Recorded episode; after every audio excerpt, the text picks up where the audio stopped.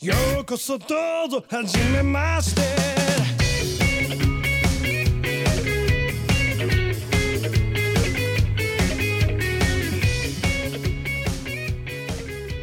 Hello, everyone. Welcome to the Glorio Chat, the best anime podcast on the internet.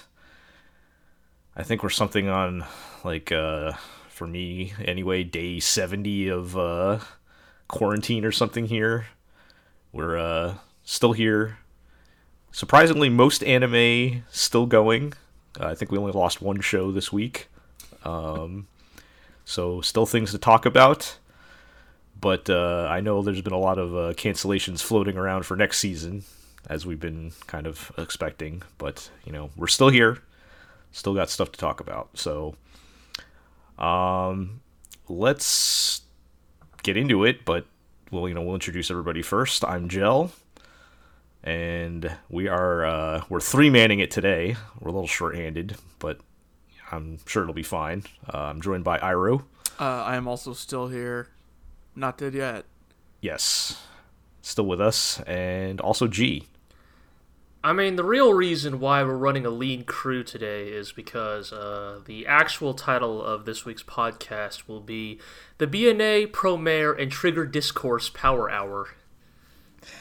Oh yes, we will have uh, some things to say. We got a we got a preview of that last episode uh, with uh, with BNA finishing, and I, I I finished it and had a few words to say, and uh, I know you guys finished it since we last spoke. yeah. so What was that yesterday? Yes. there will be uh, some some discourse. Yeah, I just want to get our Alright. audience primed and ready. I want them to get excited. It's we're gonna we're gonna dig deep this week. Uh, I, I will be. I, I think it's good. We I think we intentionally held back on some of the discussion in our normal uh, chat so that we Oh, can have some real did. live uh, reaction here. Live reactions, folks. Yeah, you know, real real unscripted raw. You know, uh, which will Blades probably will bleed. which probably means we'll all ultimately end up somewhat agreeing with each other anyway. But um, all right. So um, before we do get started, I just, just want to mention on a serious note uh, something that's been big news for um, really all of you know the English speaking anime fandom. Um, we had the the really pretty shocking uh, news about the uh, the loss of Zac Bertschy, who is uh, one of the really the the guy at Anime News Network, uh, one of the one of the main people there. Um, you know, of course, Anime News Network. uh, You know, as much as we kind of joke and give them a hard time sometimes, they are probably the most important English language anime website on the internet and have been for ever. Um, and you know, he was a, a huge part in making that happen. Um, you know, he uh, and uh, you know, for me personally, I always really appreciated how he, uh, in a fandom that can be very toxic and difficult to deal with, uh, always stood up for you know his uh, his values and upheld, um, you know, basically you know went against all that and you know that's something i always appreciated and um, you know he was also a very good writer and articulated his points very well and but that that was always kind of the most important thing to me um, and it was really i i didn't know what to say it was just such a shock seeing that you know he was he was a you know young guy and everything Yeah, and, definitely. I mean, uh, you know, what can you even say when that kind of stuff happens? Uh, but you know, I feel like it was important for us to acknowledge that, and you know, the the entire community is mourning that loss. So you Definitely, know, I, I think it can't be understated that uh, you know again, despite whatever we you know have might have said in the past about like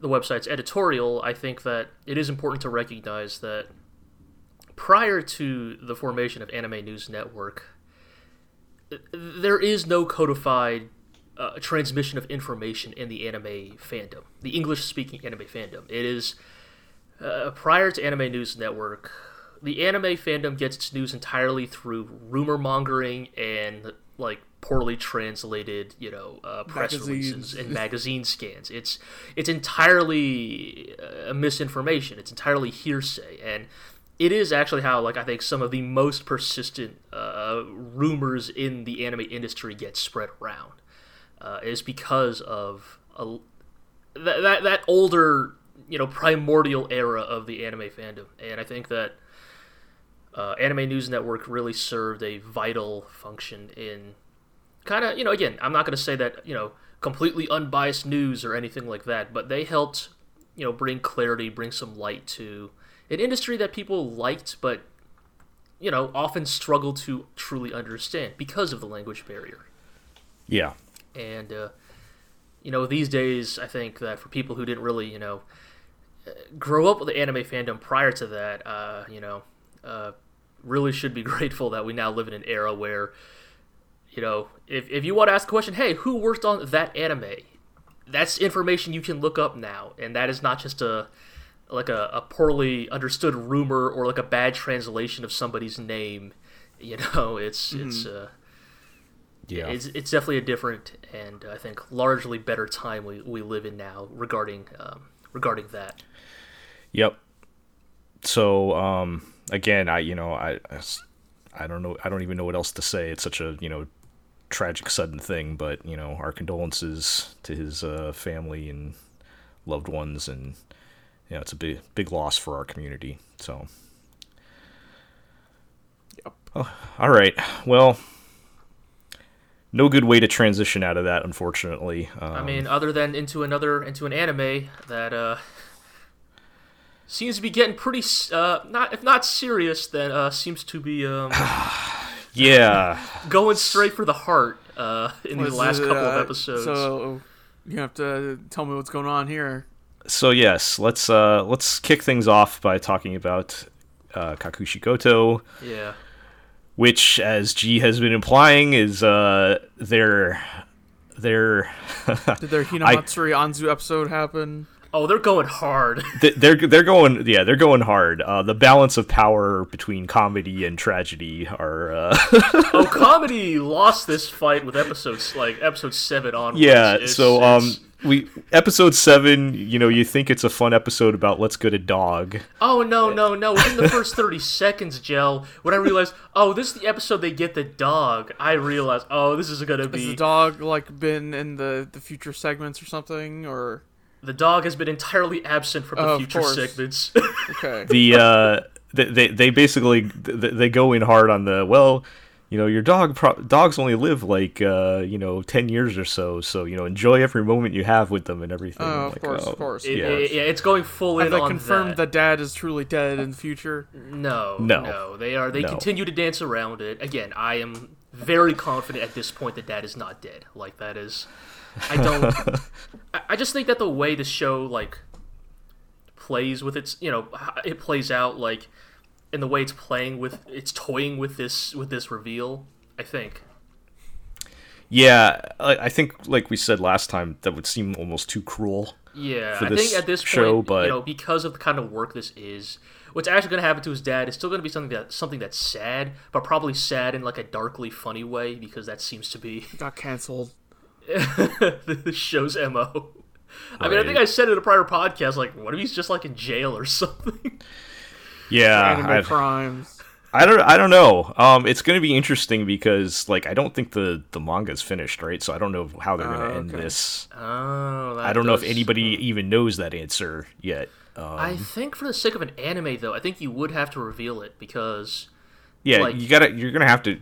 They're building up so much to it. Like I, I don't think yeah. you could just leave I that mean, hanging. Because episodes. I mean, specifically because of episodes seven and eight, they are going like they're spending more and more time in the future segments. Like at the beginning, it was like, you know, thirty right. seconds at the end. You know, a, a, short vignette. But now it's like you know we are spent. You know, we're getting entire, a whole part of the episode. Right. Yeah. Is in the future. Right. Uh, you know, despite that though, um, I think that like both episodes are still like they do a good job of like you know, being sincere, but also, you know, and a little dark, a little tragic, but also they, they still manage to find their places to be, you know, you know, to be funny. Like I think in episode seven, right, there's a uh, Kakushi Sensei comes up with the uh, the ten manga artist commandments or something. Right. Uh, okay. Okay. Yeah. About uh, you know how uh, basically trying to be a, a better, more gracious uh, a manga artist. Um, episode eight has uh, uh, has arrives at the topic of anniversaries and uh, Oh yeah, the uh, the asshole editor editor, not understanding how anniversaries work. a complete is- piece of shit. like Because he's like he's like he's like getting all excited about like what like a episode thirty the thirty eighth anniversary or something. thirty eighth anniversary, no, no, no, but no, no, doesn't no. under It's gonna be the 40th. do- Right, but he well, doesn't mean, that's the joke, understand. Yeah, But he doesn't understand why they should be excited about like their hundredth Yes. chapter or something like that. It's, it's very good. Um, but yeah, I I think probably with the one of the things the show does the best is balancing out those elements, and like even when they are bringing up like episode eight, they're bringing up heavy topics like you know. Kakushi Sensei realizing uh, no matter what he does, the life that he's going to create is not going to be as good as the one where his wife lives. Um, yeah. Yikes! Yikes! real, real Sounds light heavy. fun, real light Dude, fun me- topics here. I mean, that's a, you know, let me tell you that, that this is the thing we've been trying to communicate this whole time. It's like, yes, Kakushigoto is a pretty funny anime, but it, it, it when it gets real, it gets real. Like, you know, yeah, like that whole vin- that like the whole scene is related to like, you know, as an artist, let me tell you, this is a very real feeling of like the feeling that the final work never lives up to the rough draft. Like the rough draft when things were more spontaneous, when you were just like you know, in the early stages when, when when you felt like you had the whole world in front of you and you could do whatever you want, and Yep. then as things start this. to get refined, it loses some of that spark, and then you're like, ah, this is a pretty funny, relatable like topic, and then he manages to turn that into like an analogy for like the his relationship with his dead wife. And it's like, oh no! like Stop- his, stop. well, Turn away well, from here. so so they, they reveal is it was it like his father-in-law that's the painter yeah, his father-in-law was the painter. Yeah. so he finds a painting that and he he did, he's not like on great terms with his father-in-law yeah. and uh he found a painting that he did of like what their family was going to look like in the future and it was called like rough draft or something like that of the future or something like that and he and uh, and yeah they were really just twisting that knife Oh uh, yeah, dude. This this anime just loves twisting the knife. It's again, I think it's like at this point, it, it, it is kind of hard to describe Kakushigoto as a comedy. I mean, again, we still have four episodes left. You know, I think that the show will continue to try to like carry that balance through, but at this point, like you know, Yeah, they're they're yeah they're cashing in the cashing in those chips on the uh, on the heavier stuff. yeah, And it's probably only going to intensify as we get closer to the Uh, end of the yeah, season. Here, right? I, so, I, I, as much as I've been liking that, I do kind of hope this show remembers to come back up for air sometime because yeah, I, I do uh, still feel like the they don't dwell too much like like even like when they when they drop that thing they go for the dramatic you know he's running through the streets and they immediately you Oh, know yeah, that part was they stop him because he's about to run into a train and like there's like a police officer holding him back or something like that like to, yeah, just to like lighten up the mood a little bit. Fair enough. um so i i feel like they're they're still trying to maintain the, the lighter tone to it but it yeah i mean when you're you can only get so light when you're covering those kind of concepts so. Yeah, it's but yeah, it's it's still been it's good it's uh, good though. It's good, yeah, yeah. Um and you know i'm like i said i'm curious to see how they're going to wrap this up given the you know ongoing nature of the source material Right. I, I am very curious. I mean, I don't know if I'm going to read the manga after this, but like, because if the manga is still ongoing, then did it keep going past the reveal of his dad's whatever? Ha- I mean, her whatever happened to her dad, like with Kakushi Sensei, like, because like, how does that We- premise keep going after whatever that reveal is? Right? Like, yeah yeah and, and i feel like we need to know yeah. But that's the also we can't end this season without knowing. there has to be some kind of closure to that right. So i don't know very curious how very curious how they're gonna frame and so the adventure continues with this sort of show yes when when you've already shown the end game or whatever yeah It's, uh, what feels like the end game at least that's a dangerous uh dangerous ploy but um yeah I, I feel like uh, other other than other than concerns about sticking the landing, uh, it's been pretty great so far. So Definitely. all right, um, let's move along. Speaking of comedies that are fucking killing it across the board, holy shit. Oh, Kaguya-sama Love is War season two has uh, they're they're making a play for best anime comedy Oh, of they the went. decade. They they also And- went hard this week, but in a different direction. It's uh, yeah. Um yes, it, it's interesting because episode six. So episode six is the the election that they've yeah, been working I'd say to. that one is actually not that comedic. Like I'd say largely episode six is almost pure like drama, right, or anime it's drama. it's a little like- more it's a little more serious. Yeah, Yeah. like um because you know they they they have the election and the you know the one upstart girl that's trying to take them down is you know a terrible public speaker and you know rather than just you know crush absolutely crush her the president you know tries to help her out to at least help her save face Yeah, it's it's, it's a nice And- moment. It definitely like you know it, it helps like remind you. Oh yeah, like okay, yeah, the Kaguya Sama crew are kind of dirtbaggish sometimes, but they're not like these are not these are not like Sabagebu tier people, right? No, these, no, these are no. still fundamentally decent people. Even Ishigami, like even Ishigami in that episode is like. Yeah, I don't like her, but it really sucks that like this happens to her every time. It Right. you know, it's like yeah and they and they kind of and then after the election they're all kind of dealing with their own insecurities of oh wait am i actually going to be on the student council again Yeah, yeah, that was a good joke, right? Of like the weird like question nobody wants to broach of like, wait, do I still get my job? right just because just because uh, shirogane got reelected doesn't mean i automatically uh, join the student council Yes, again so which is uh, it's pretty good. um and and you know the as as predicted the uh, the new girl joins as well um She's just part of the like main core cast now. Ah, yeah. well, with episode Well- seven, sort of. we'll, she tries. we'll, we'll, s- we'll see um I was kind of join- disappointed in my other prediction of uh, Ishigami not making it into the student council and then uh, trying to get back in. Uh, I mean, happen. yes, that would have been a good bit, but I think I think for better or worse, like characters like Ishigami's like. Just from a narrative standpoint, there is no way you can justify him being part of the main cast without him being like right, lumped into the student council. right. Their so- their their life is so tied up with the student council. It would be hard to do that. But uh, It would have been a good joke though. Um, yes, yes. And then so once they get the uh, heavy stuff out of the way, they come out swinging with the comedy in episodes. Oh yeah, dude. Episode seven is like you know I. Here's the thing. I want to say this like I I, I want to say this up front. Usually, the joke of like a licentious misunderstanding doesn't really work for me in anime because most of the time it's a little hackneyed.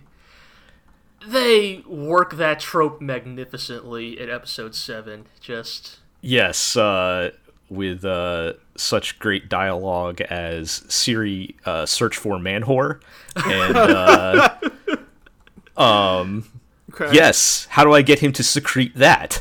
Um, which sounds even funnier out of context, Oh, but. I you know I. Tell me more.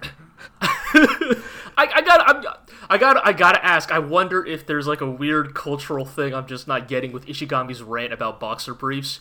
As a boxer briefs guy, I was not aware of this association, uh, but uh, Uh, seems to hold some strong opinions about peop- about briefs versus boxers versus boxer briefs.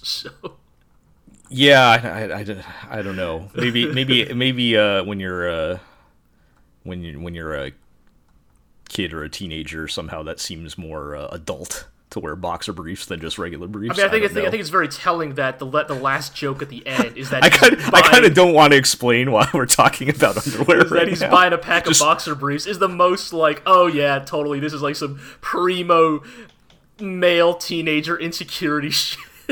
Yeah, um, yes. The fact that he immediately goes and buys some after that is the uh, right. Um, yeah. That, so that was kind of the first half. We had uh, Kaguya going horny on main there for a bit, and Oh, then uh, Jesus. which was hilarious. yeah. and then uh you know you know uh, you know it's going to be a good joke when they pull out the ed with like five or six minutes left to go in the episode Man, that that is a they committed to that bit. Like holy shit. Like I Yeah. thought I thought that was gonna be like a thirty second thing, dude. That thing is like the whole last third of that episode. Yeah, so like the second the the second joke the second segment of the episode is um I forget who start is it Shirogane's sister that starts it uh, she she she reads this uh this shojo manga that has her in tears and then it kind of domino effects past to everybody else who also is like incredibly moved by it. It's, And, it's uh, very good. So Shirogane's plan is to make uh Kaguya read it so that she'll be she'll want to fall in love so badly that she'll be forced to confess to him Ah, of course. and uh, so so that was kind of a joke in itself that she like they could barely get her to read it because she's like that sounds dumb. I, I do want to say before we get to the big bit of the last part of that episode, I will say I did appreciate a lot of the like smaller bits leading up to it, right? Like Fujiwara spoiling the ending of the Right. manga.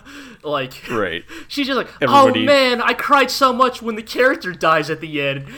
and just But make, making it even like making it like even more understandable why Kaguya is like that sounds dumb because when you when you actually say the plot of those kinds of things it, you know, Right. doesn't It's- it's- resonate at all. Of It course, is. right? It is so the. It is the classic. I mean, look. As somebody who, for example, reads a lot of manga and tries to recommend it to his friends, it is the classic conundrum of describing it purely in words alone isn't doesn't always do a good enough job of selling like, you know, why this thing hits so hard, right? Like, right between that and not wanting to spoil anything, Right. You, like- you, you do that thing of like, look, I know the premise sounds super basic, but you gotta believe me. just trust me. Yeah. They, they do it really well. The characters are super compelling.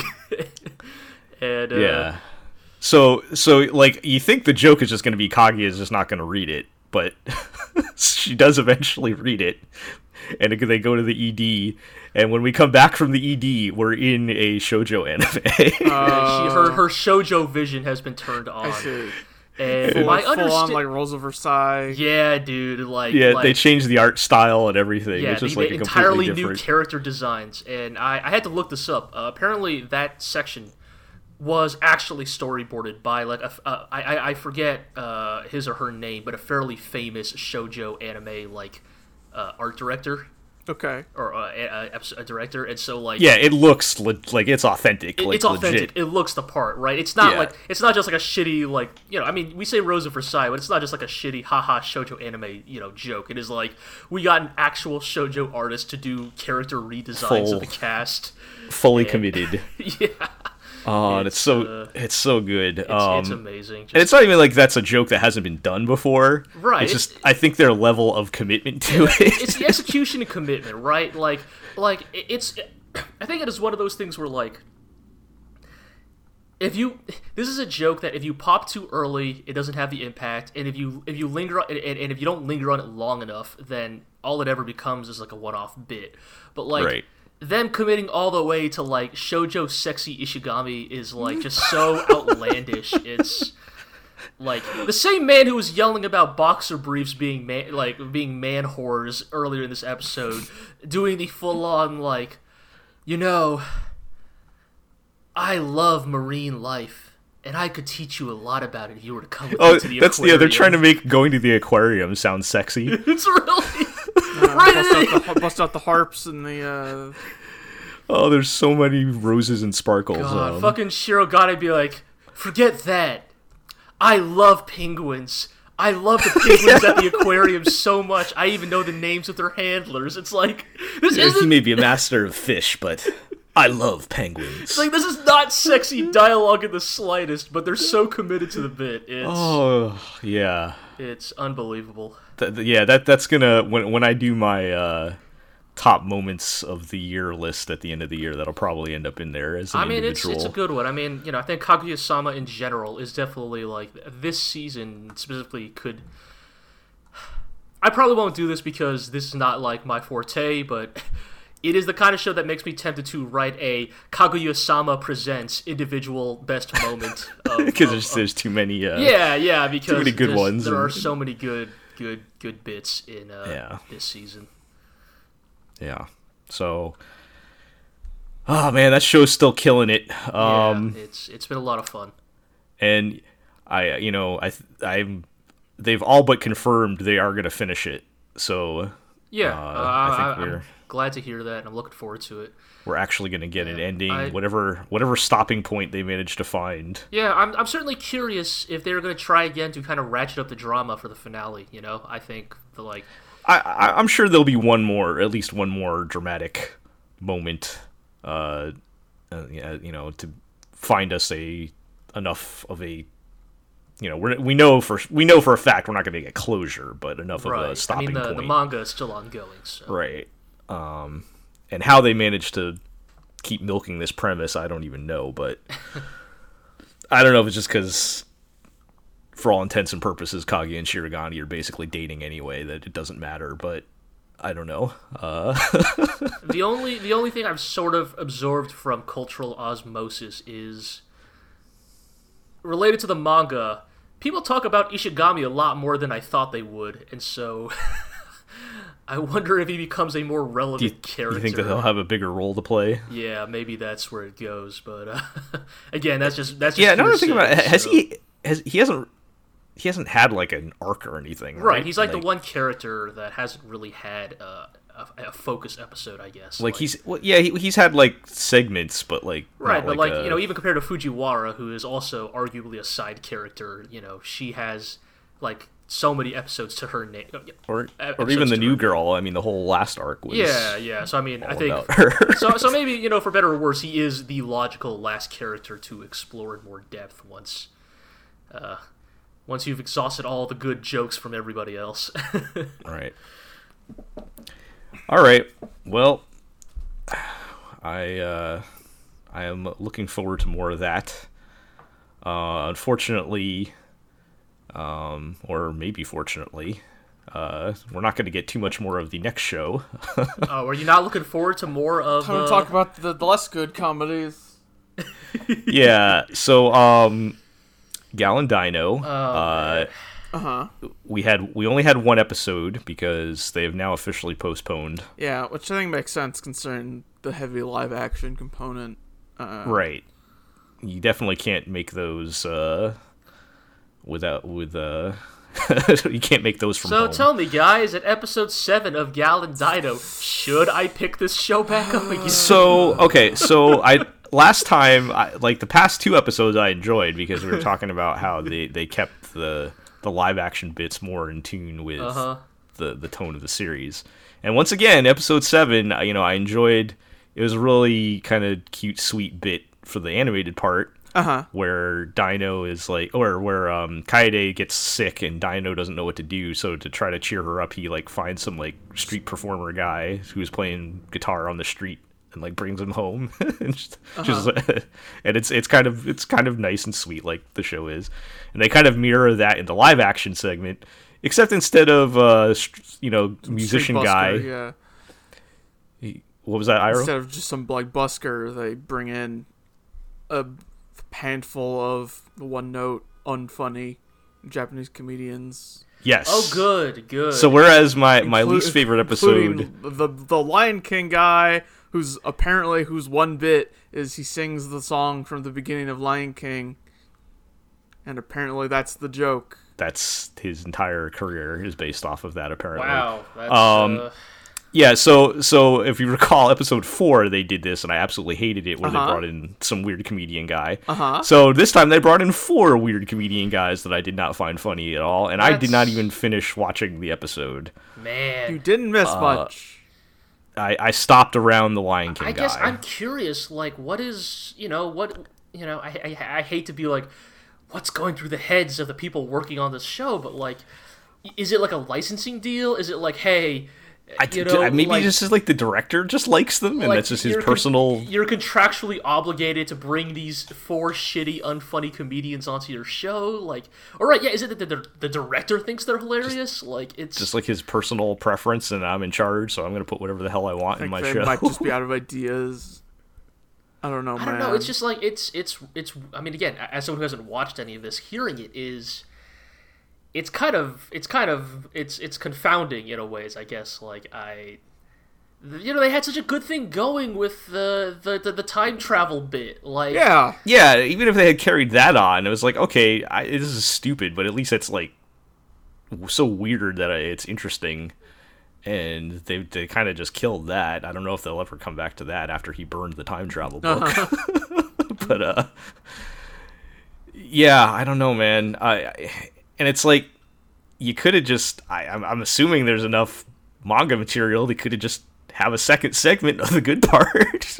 I would be I would been fine with that. Uh-huh. Um, so, you know, I don't know. But unfortunately, uh, not going to matter much for now, as episode Yep. 8 has been postponed indefinitely. It's joined the list of uh, anime affected by the COVID 19 situation. So, uh, that's going to be it for Gal and Dino for now. Um, I I mean, are we'll you guys gonna even pick it up? Like, if it comes back? I mean, honestly, Good like- question. that is a good question. Yeah, I guess it's depend. It's going to depend on uh, where and when at this point, right? Yeah. Because I feel like shows like Gal and Dino especially rely so heavily on a sort of like cultural momentum. Mm-hmm. I, you know, you think about like when we were watching Pop Team Epic, like just week to week, it's like, what kind of Did like, you see right? Did you see what happened? What Right. crazy stunt what, they what- pulled? What uh, awful, ugly shit posting bit will they come up with this week? It, it- that that's part Who's of voicing the them appeal. this time? Right. But so so a show like Gal and Dino, which is trying to trade on a similar energy, like just stopping like this, it's like, and especially on such a low note, it's it's I mean, on the flip side, we may have literally nothing else to watch when it comes back. So who true. knows? fair enough. Um, yeah, it's just going to be a matter of time and place, I think, at that point. But um, yeah, again, same same old story though. I, I enjoy the the animated bits. There's good stuff there, and I don't know why they have to tack on the other stuff, but Yep. we'll see when it comes back. All right. Yeah. Um, are you guys still watching, listeners? I should have asked. Uh huh. Yes, we are. Sure Beforehand. are, folks. All right. So episode seven and eight. What's uh? Has anything uh developed out of that so far? They went to uh, Londinium, Uh huh. which is just like London. er, like yeah, like seventies, sixties, seventies era working class London. Okay. Um, What uh? What what uh? Musical references did they choose to make on that one? I mean, honestly, mostly Jimi Hendrix. So, Uh-huh. which I mean, that's more because like the episodes are focused on um, the legendary pilot Jimmy Stonefree. So Right. they're leaning fully into the Jimi Hendrix. Who's uh, apparently references. like was secretly a earless all along or something. I mean, they're doing the Eureka Seven twist. Like that's it's it's The that's- monsters There's a lot of that. people. There's a lot of that going around when we get to the uh, BNA talk, but yeah. And, uh, uh, yep. Yeah, it's you know so uh, these two are kind of of a pair. Yeah. It kind of does like one of the classic tropes of like the first episode focuses on like a side cast of new characters plus one reoccurring character, kind of like doing their own thing, and then like, you know, eventually you know leading up to like this big climactic event, and then the second episode of the two follows a different set of characters leading up to those same events. You know, kind of a come full circle sort of thing. And you know, I think this is generally can be a pretty effective storytelling device. I think the problem is that hinges on us caring about anybody and listeners, which yeah. we don't. So it doesn't really work. And like just I still feel like I don't have any ground to stand on for understanding the world.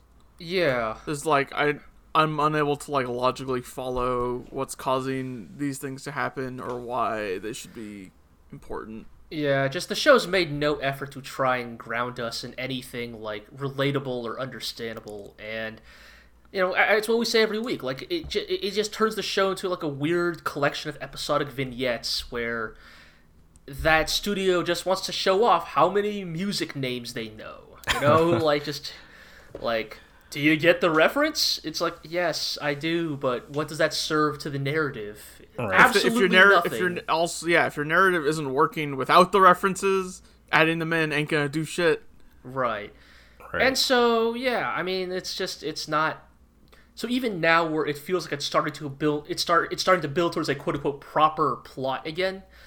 It doesn't really it doesn't really land. It doesn't. I mean, it's it, it's never landed, and it Yeah. continues to not. And it's I don't even want to say it's a shame, but like you know, there there are there are some slightly interesting things that like listeners does with its aesthetic, the way it appropriates musical imagery.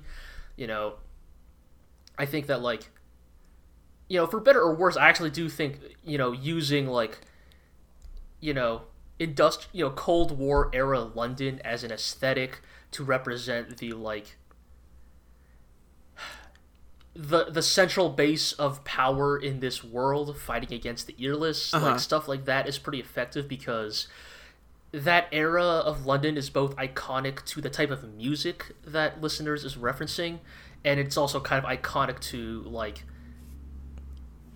like the post-war era of our own world and Right. Like there you know you can do some neat stuff with it you know i mean it, i mean to, for better or worse it is like this era of london is emblematic of the now very cliche keep calm and carry on era of the uk like right. Yeah.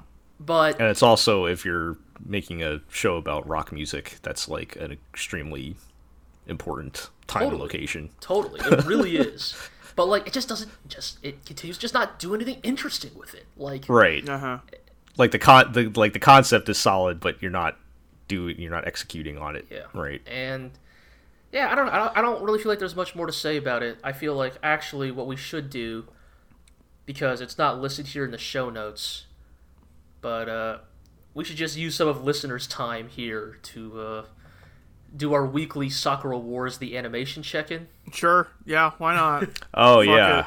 I I actually did not put that on the notes. Uh, also, That- barely like somehow it holds together better than listeners has. yeah, I mean, it's still a fucking mess. a but- complete fucking mess. Yes, uh, I, I did. I don't know why. I got a laugh out of me because like it is the most fucking Japanese anime thing in the world. But I, so in this will get into like our, our talk about like Sakura Wars as a whole. But in Sakura Wars episode I think eight or whatever, like uh, they finally have a, uh, a revue versus revue fight.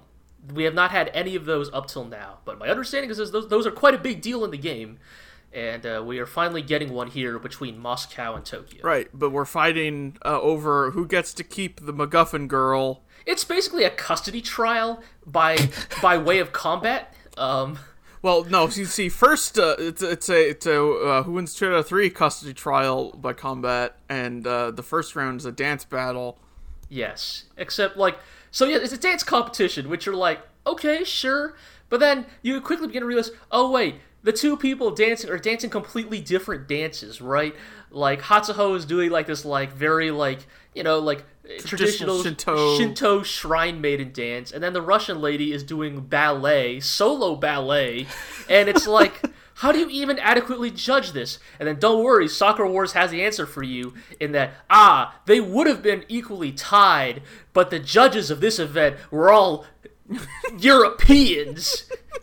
Fucking man. dirty gaijin don't understand the transcendent beauty of our ancient Nippon dance. And so, of course, dirty, uneducated gaijin prefer their dirty gaijin ballet.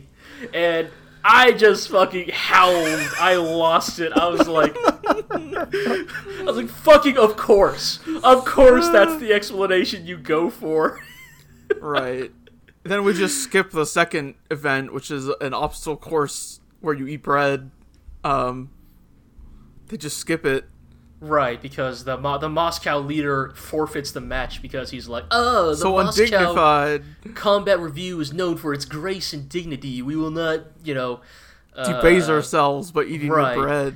I mean, all it really does is make the competition a two out of 3 Uh-huh. But like, it's one of those things where it's like that in of its of itself can be kind of a funny joke.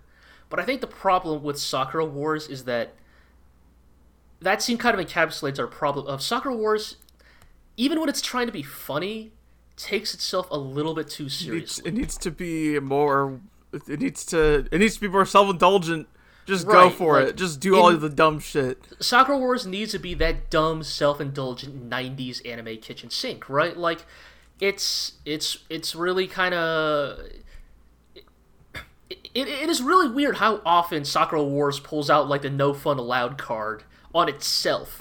and it's like, why would you self sabotage yourself like that? Like you literally handed yourself a great comedic presence, like like premise on a silver platter, and then you said, no, no, no, no, we're not that kind of show. And it's like, but Yeah, you like, are. Don't, don't kid yourself. like yeah like Yeah. so so yeah it's a little weird and then you know obviously the last of the three is uh, a mock battle and then of course uh, the russians reveal that they were cheating and brought real weapons to uh, Uh huh. to the mock battle and they And also, the, they have demons or something. right yes yes they yes it's it's revealed that uh because nobody would have guessed this, but uh, Right. the little Russian girl that the, the our main characters rescued and are currently harboring is some kind of angel demon. I guess an angel. I she has angelic wings. but, Question like, I thought. I thought only demons existed in this setting, but I guess angels do too. Is Sakura Wars just like a poorly written Shin Megami Tensei? Like, Maybe. Uh, that might be giving it too much credit, but uh, Is, I don't is there some sort of I mean is there some sort of like war in the heavens like bef- between the primordial primordial forces of law and chaos going on in the background? I don't Who knows, dude? I don't know. Yeah, um, But also, like, this felt like almost a penultimate episode kind of deal. except we still have 4 episodes right. left. We're only episode eight. The thing is, like, watching BNA, uh, which is definitively ended, like, has thrown off my sense of time, along with everything else going on. Right. Has thrown off my sense of time. And now I'm like, all right, right, all of these shows are about to finish. It's like, no, we're two thirds through. Right, like I had to yeah, I had to stop and do inventory. I was like, "Oh my god. We still have a full third of this season left. Like we're not done." right. So it feels like it's supposed to end next episode, but yeah. there's too much. Uh, yeah, Hmm. uh Kohei Tanaka soundtrack still fucking slaps. Oh, yeah, but I There's mean, a- that guy's great. There's a good ass track during this episode that feels like it's straight out of G Gundam or something. So, I was uh, I was quite pleased with that aspect anyway. yeah. Um. Well, uh, unfortunately, I have not really played the game too much more since the last time we talked. I played a little, like a, about a. I oh, they also gotten most of did finally chapter in, recognize but, that uh, the other revues existed. Because they're all watching this battle on television. Right up till up Okay. until this eighth episode, we had seen basically zero mention of any of the other combat revues. To the because there point should be to, to the point where I was beginning to speculate with Eero, like, They do all they all die at the end. die in the video game? Because like they get, me- there's no mention of them at all. Not even a like, ah, they're busy with something else on the mainland or something. It's just straight up zero mention. Like, like Yeah, they don't think- exist. And I was like, it should be um because like there's Shanghai, London, and Berlin. yeah. Yeah, yeah. And they in the finally get they finally get a cameo this week. So yeah. confirmed, still alive, I guess. Because I'm I'm still in the uh, combat revue Olympics chapter right now, where you're fighting all of them. So, um, all right, I know. Uh, we- we'll have to get uh, because I think Chris either finished or he's way ahead of me in the game. He might be able to give more context. We Yeah, have I to think get he's also on some- watching the anime now. And- too, and he's so watching the anime, so we- we finally, finally give have us somebody- some much needed context. doing both that can explain what the hell is going on. But uh yeah, I mean uh it's the, at least a spectacle, right? Not as much as it should be. but, Uh, but also yes, what Eero said. Yeah. All right, we'll we'll check back in. I'll try to get up more on the game and maybe I'll try the anime. The way the way you guys talk about it, I'm not uh super psyched. I mean, about I don't know, man. If you if you if uh, you you say you've been enjoying the game, right? Like if you really genuinely like the game, there might be something here. For Yeah, you. well, I'm enjoying the game in a very weird, specific way that I don't know will carry over to the anime.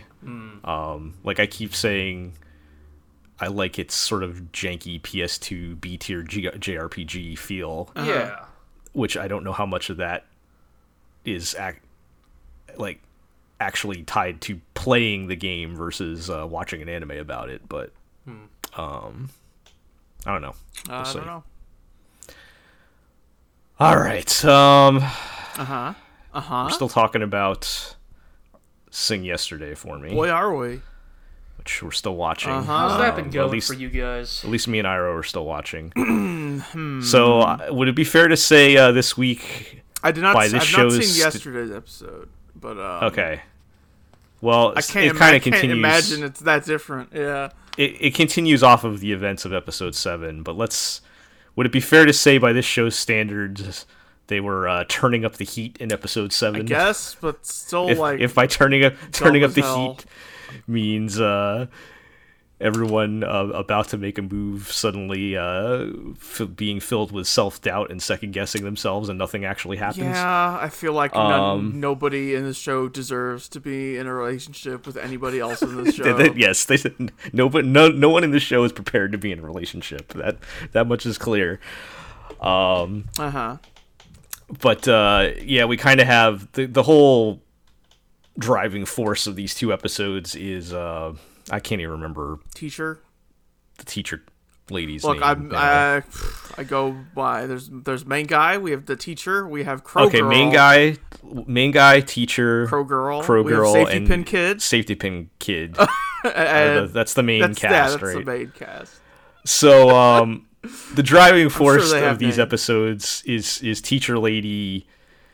Right. She uh, she had a thing for Safety Pin Kid's dead older brother. Uh, right which we we've known for a while now but Right. she's now trying to move on with her life. And uh you know she's got the opposing forces of safety pin kid doing the whole you know i'm gonna Oh, grow up soon and i'll take the place of my brother thing which is weird. And then and uh probably wildly inappropriate that she still hangs out uh, at their house. Yup. and um and her feelings for the main guy which she's trying to which you know they have almost no chemistry with each other as the main guy has no chemistry with anybody but Mm-hmm. Right. uh, There's more for some- chemistry with but- his coworker, coworker, rocker man. right uh but uh you know plot demands that you know she entertain this uh the fact This that she's in love yeah um and she almost invites him into her house Dun dun dun. and backs out at the last second and that's sort of the driving force of these two episodes as they're dealing with the aftermath of you know trying to figure out what the other person's thinking and what they're thinking and uh and uh, you know poor haru uh, gets uh, totally crushed in the, these two episodes um, Oh, we have straight changed used- the the ending sequence to a yes fake a fake shmup where she gets owned. yes like it's so bad that they actually changed the ed to uh which is actually pretty great to be sure, fair yes.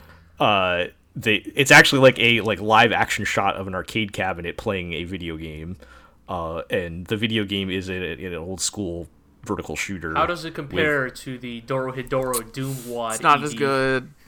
Well yeah it's not as good but it's still pretty good because like in the in the actual game It's like boss. it's like it's like boss fight against your Right, yeah. rival. yeah she's like the little ship flying around shooting ufos in the town and then when she gets to the end she sees the two the other two together and then she just gets like destroyed by the boss fight and then it just ga- it just ends on her gate saying game over it's like super harsh but uh and that's pretty much what happens in the episode um which you'll see in 8 what happens it gets worse for her Right. because main dude is trying to see part of the, part of the, one of the many reasons I hate this guy. It's just like leading Is- on multiple people at this point. Yeah, he, he it's like he's like stringing people along. Everyone is particularly stringing people along. everybody everybody's kind of doing it, but uh, you know he's he is stringing this girl along, and he kind of sort of maybe implies that you know she should move on with her life in episode 8 and it's you know another it, you know i have to say again as much as we continue to dunk on the show Uh-huh.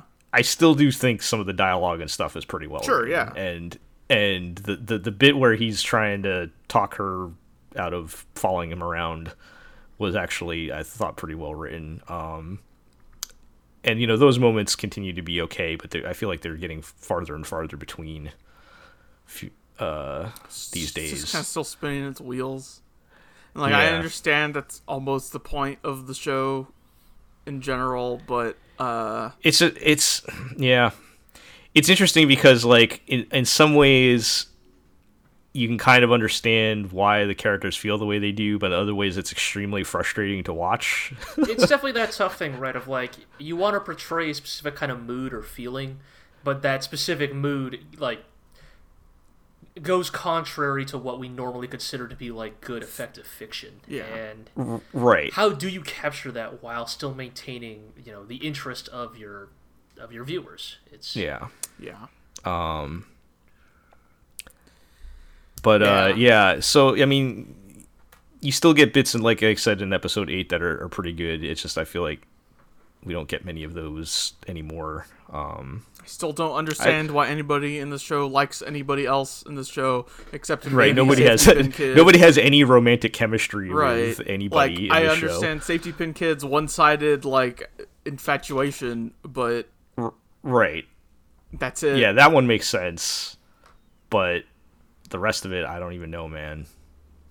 Um, I do also want to shout out uh, Mm-hmm. Kana Hanazawa once again, proving she's the, the best in the business because she's been doing really well as the teacher lady. She has a lot of good acting moments over the past say I, was, I wasn't supposed to die laughing when uh, she sees the kid's arm and gets flashback to dead brother's arm. Oh yeah, yeah, yeah. um, but I fucking lost it. I was so it was so funny to me. It wasn't meant to be, but uh, God, I yeah, thought that that was. was funny. It's that, like that whole situation is. it's like because he was wildly- sickly and and you know ill, and so she would always be at their home and see when they had to pull up his sleeve to give him the medicine or whatever, and so when younger when safety pin kid pulls up his sleeve and shows like look how big I am now. Uh, I'm a big she boy gets now. traumatic flashbacks to uh to those times. This sounds very And melodramatic. just cannot cannot forget this sickly older brother, safety pin senior. Um, safety pin senior. oh yeah, that was that was pretty uh, unintentionally hilarious, but uh, yeah, she probably should not still be hanging out at that house. But again, um, all right. but yeah, I mean, at this point, I'm committed. I don't know about Sure, you, yeah. Iro.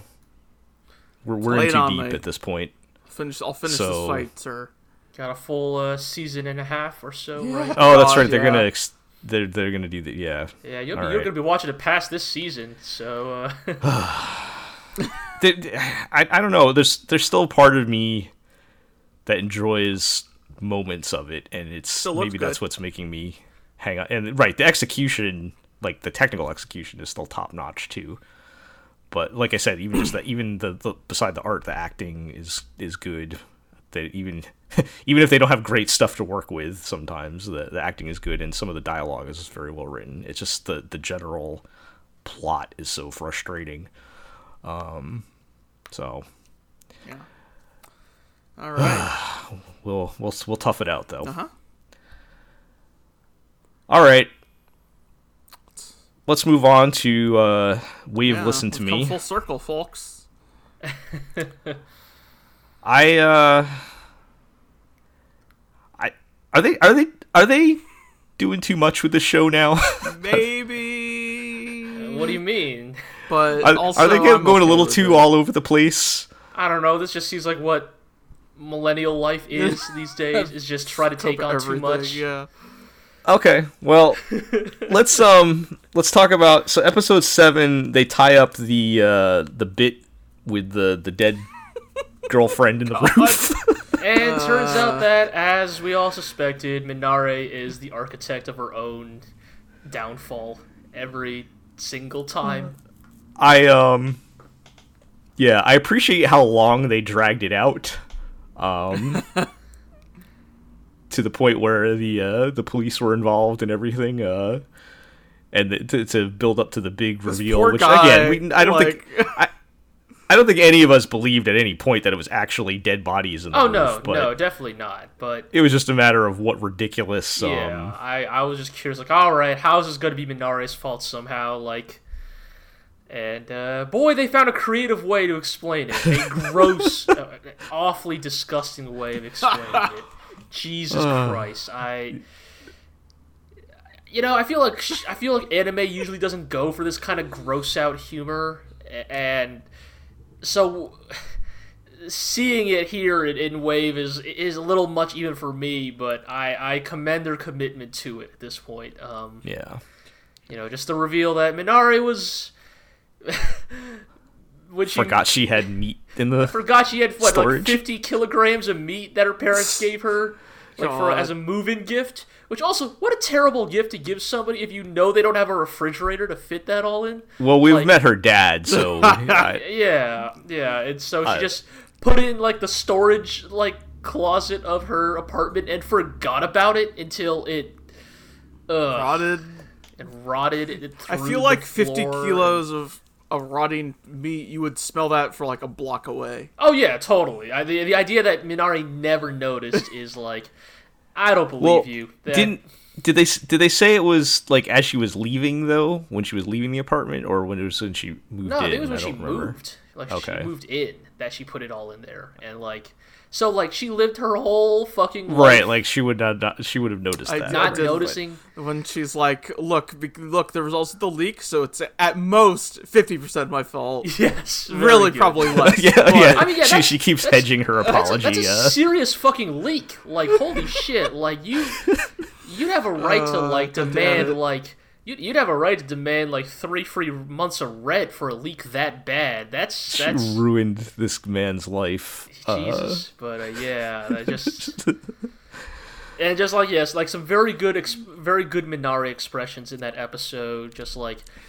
like obviously there's a one where she's a dried out husk after seeing the police, which I thought was very good. But the one that I actually really love is the one she has while she's making her apology to the guy on the radio, and like, it's the specific look of like someone who is like so, someone who knows in their bones that they have fucked up on a fundamental level that could never like uh, under any normal circumstances c- could not would not be worthy of forgiveness. And when she is forgiven or at least the guy like agrees to not press charges like it's that like look of like anguished relief of like oh my god i am such a fuck up like just Uh, oh god please thank you for not ruining my life like the way i ruined yours. Like you have every right to fucking take me to court. You have every right to to bleed me out for all i'm worth and just thank you for not doing that. Thank you for being better than i could ever hope to be and it's it's uh i don't know extremely relatable in a lot of ways just yeah. but uh, so what was that guy's story true though about his uh, girlfriend? I think so. I mean, because Minare him, agrees. right? I mean, I mean, oh, that part, that part. Yeah, I don't know. Yes, the reality is probably just she. Yeah, he got high on the gases and got fell asleep, and then she was just like, "I'm out of here."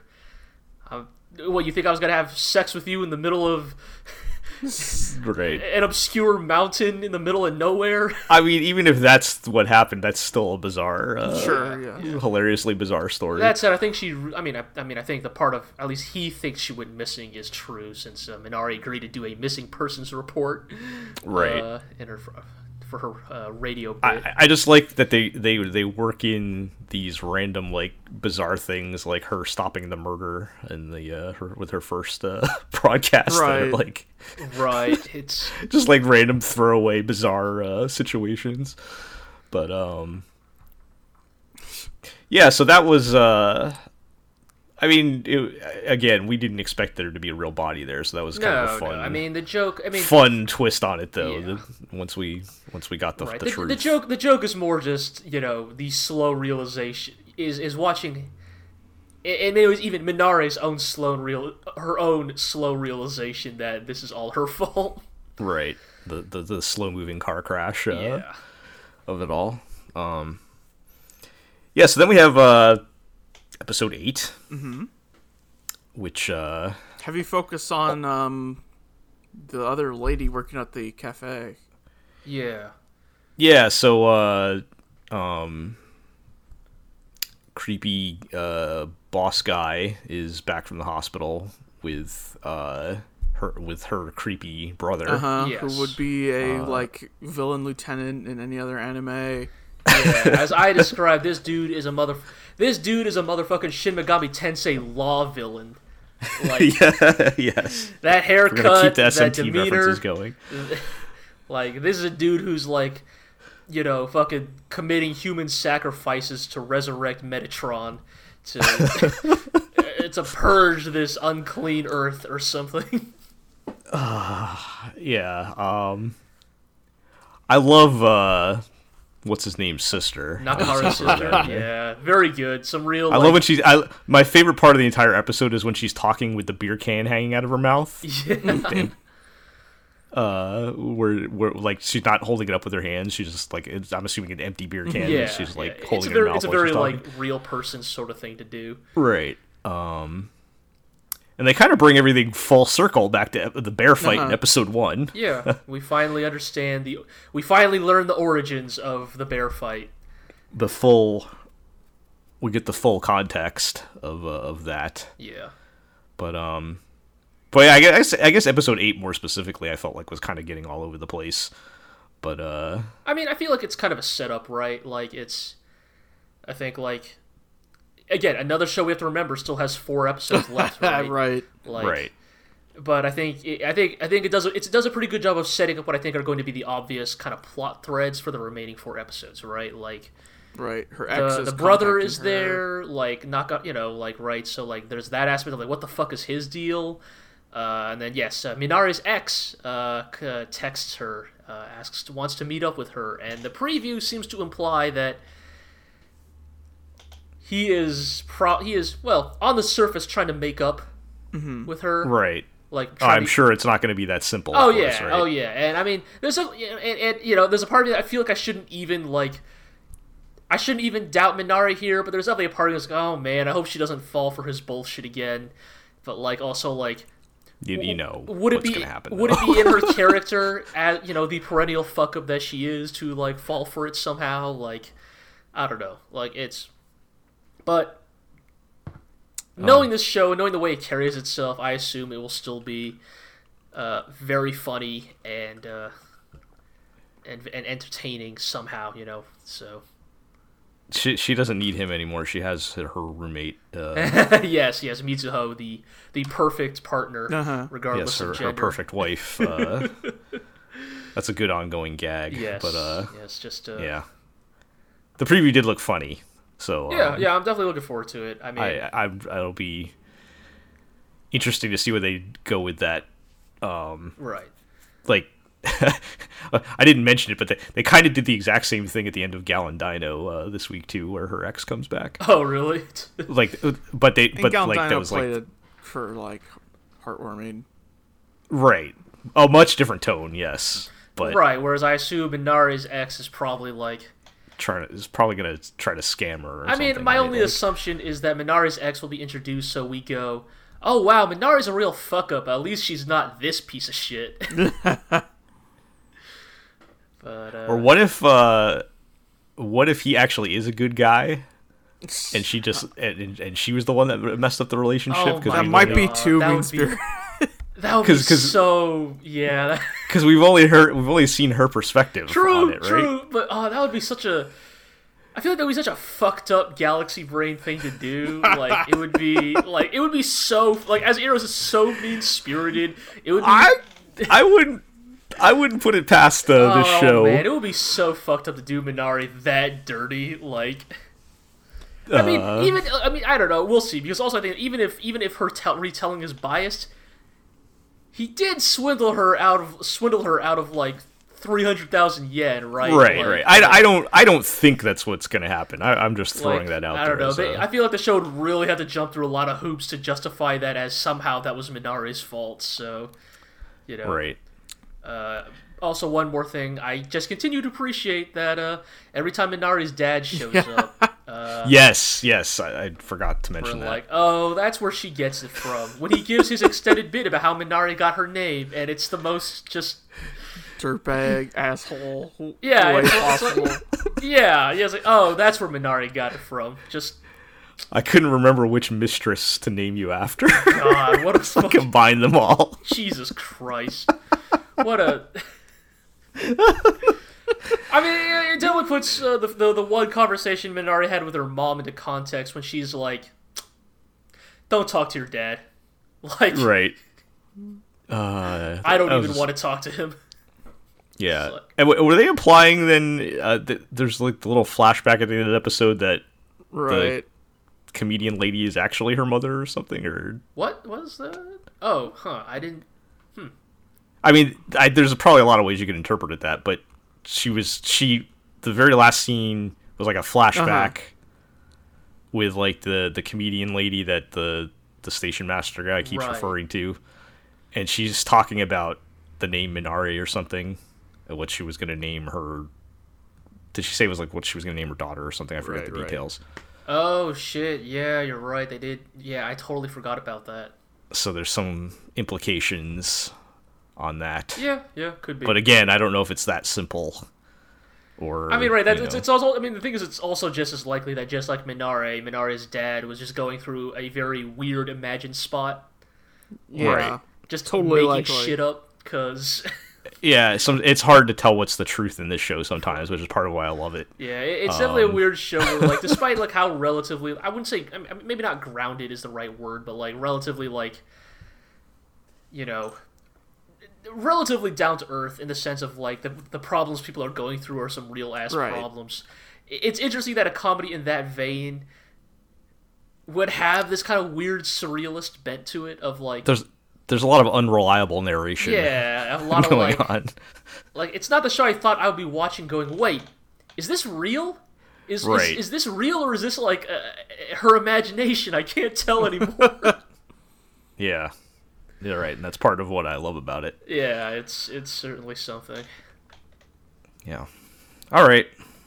Well, another one we can look forward to more on that. But uh, you know, now that we've got the appetizers out of the way, let's uh let's get to our main course here. Uh, Oh boy. Uh, we're gonna finish things up by talking about uh, BNA, brand new, a- brand new animal, and to recap, last episode, uh, I had finished it. You guys had not, and I had some general thoughts to say on it at that point. Uh, since that time, two things have happened. You guys have finished watching the show, and I have watched Promare, which I think will add some additional context. oh yeah context no I think to this discussion. I, I, I, Uh, you know, Yeah. uh, i- in the show notes, you're gonna list this as B and A, but I think what this really will be is the the B and Promare discourse because right the the state of Trigger or something. Yes, yeah I think because and and just as, at, on the high level because bna and Promare came out in somewhat close proximity of each other and it's very odd to me that two things that came out so close to each other by the same studio have so many overlapping themes i guess. Yeah, but but, um, but like almost in many ways very a very different execution. Right, which I think you know we'll get into that. But bef- I guess the start, since you guys just finished the second half of the series, I wanted to get your general thoughts on that to start. And well, uh, I guess before that, quick recap. I did not like the back half of BNA, which we talked about last time, and I felt like thematically that it's kind of all over the place, and I had kind of trouble caring. Didn't particularly care for the characters, etc., etc. You can go back and read the tape on that, but for context, that was my position. But I want to hear what you guys thought. So, I think that the the the nicest way I can put it with BNA is that I think the indi- individual parts are greater than the sum of the whole. Uh, I think that I think BNA has a lot of really That's not usually how that expression no, goes, so that's no. not. uh, Uh, yes, that is not how the usual expression goes, which is why I am putting it that way. Um, I think BNA has a lot of really great individual pieces. I think that, as we said, the art is great. You know, the art direction is fantastic. The animation, when they have the budget and the time, is really good. I think that the characters are often. they often can be quite funny and likable and compelling. And I think that the soundtrack is uh, really is, is, is really slick. I, I'm a big fan of it. And I think that thematically the show could be interesting. And so you have all these pieces that I think are honestly quite promising. I, I do think that like the individual building blocks that make BNA are are quite well made. It's just that somehow somewhere in the middle where they get you know blended and and and and put together into like a single like cohesive thing it it never really manages to find its identity its its voice and i think that that is an issue that kind of kind of dogs the show all the way to its finale um, i think that uh you know it's it's how do i put it like yeah, I guess one of the things we can definitely talk about is like the show in many ways feels kind of thematically confused. It it Right. You, you get um because obviously there's the big there's a lot of real world real world allegories you could make with the you know the the the beast people and sure, the, yeah. and you know how they're I feel like they there's um you know there's there, there's the obvious you know racism thing you could take or I feel like there's some immigration issues in there when you t- look at their city you know they how they have their special city thing um and then I, I think things really just went downhill with me when they started bringing in the cult stuff and like It's a it's a show that feels a little too uh a little too stuffed for its own good. I think Yeah. that there's just one too many one or two too many plot threads competing for screen time. I think that honestly, I think that the version of BNA that is just about the cult or just about the the allegory or just about, you know, the evil pharmaceuticals company could be a pretty you can't have a cult and an evil phar- pharmaceuticals company Yes, it, Gotta it's, pick- it's- pick one or the other. It's asking for just a little too much, yeah. And I think that you see that in the way that the show finishes up. I feel like, you know, to talk about the finale, I think that you know the final episode. You know, again, regardless of our feelings about the show as a whole, it's a solid final episode in the way Trigger does solid finales, right? In the same way that despite it, what, ch- it checks it checks the check it checks the boxes, right? In the same way that the Little Right. Witch Academia TV series also had a very solid finale, right? They, Yeah. you know, you play the OP, all the side characters show up to help. Uh, the main character does the like Imaishi Gurren Lagann style like zoom in speech, like when they're like declaring their determination and their willpower. Uh, you know, you got a cool fight. They, they don't go to. S- so I should we should probably um, preface all of this by saying, obviously, we're going to be talking about BNA spoilers and probably Promare spoilers too while we're at it uh, for the rest of this podcast. So, you know, Yeah. if you're still listening, uh, at this point, you know, you can watch and listen to the rest of our content at theglorioblog.com. You can follow us on Twitter at theglorioblog, etc., this, etc. this is the last topic on our list yes Right, this is the so, uh, last topic on our list. So if you don't want to hear any spoilers about BNA or Promare, I feel like we should just hedge our bets here Yeah, because we'll probably right. talk about both. we'll see you next time Yeah, we'll right. see you next time. Uh, and go watch Promare please Yeah, go watch Promare. You know what? Go, go watch BNA too. Why the fuck not? It's twelve episodes. Sure. you have Netflix Um, Yeah. already All right. With that so- said, okay. so the finale, I think that there, it does a lot of like. Look, there's a lot of fun things. The fight, I think, is real neat. It's well animated. Uh, I think it kind of does come a little bit out of nowhere, but yeah But like, yeah, so, so I Um, think it's like Trigger. I think and Trigger, even under Yoshinari's direction, is totally capable of doing. You know that that final episode shows that there was a version of BNA that could have had that energy throughout the whole show, right? Like, I, you know, look, man, like. Obviously, I want like cohesive storytelling and consistent like thematic like you know through lines, but also if you put a a crocodile man in your last episode double fisting Tommy guns, Very good. I'm I'm gonna have a good time. That that whale just had two commando style rocket launchers. Just but then like on the flip side you get like um like the, when when they get to the the fight with the final bad guy, and you know he does the completely you know obvious reveal of I was actually a you know a, a beast man A all secret along. beast man, a secret Uh, super beast man. was a lot of that going around. Um, the uh, and and but when he, not they could have he could have just done that, but he had to give a whole speech about he's actually like best the pure blood type, and he used this whole like long explanation of why he's better than even just your regular beast man. It's like I didn't need we didn't even need It that. It doesn't work, right? And not Like, only doesn't like, how it work, I, I don't care. We the didn't best ha- that you didn't even have to say that. You could have just said, "I'm a beast man. I'm also a beast man," and we can kind of do the math when he's all you know glowy and everything. Like, uh, what's his name, the wolf guy? Uh, Ogami, yeah. you know, Yeah. we can we can uh, we can immediately visually equate that they're probably going to be on about the same level in this, Right, you or, know. or even more like I mean, Eero, maybe you want to talk about this about how the the secret Beastman reveal like kind of muddies like BNA's already kind Right, of like, confused themes. to begin with, I was unclear on why he he felt the need to change all beastmen into humans or whatever. Um, it's like Right. it's like a there's the plan to make them all go crazy and smash up Anima City, uh, thus proving beastmen are inferior or whatever. B there's the element where he wants to turn also turn them all into humans because something. But then also this all of this is muddied by him being a secret super beastman. Uh, so he's no longer just like a human supremacist who want No, he's a- right, Right. wants to get rid of beastmen. No, now he's a beastman who wants to get rid of less good beastmen.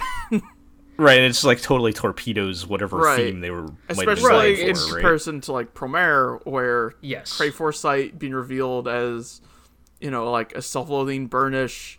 Actually, I would say like strengthens the themes of yeah, I, I like I, you know, again, it's like I don't, you know, look. Let, us be real here. Like we all, I think all three of us here really loved Promare, and we're not trying to imply that oh, Promare like had particularly deep or complex Right, writing. no, absolutely but not. I do, I do think that like what you're saying here about stuff like Cray like being a self-loathing burnish, right? A member of a denigrated minority who is who who has internalized his oppressors' uh, uh, um, uh, rhetoric. right. That's like some weirdly galaxy brain level shit for Trigger.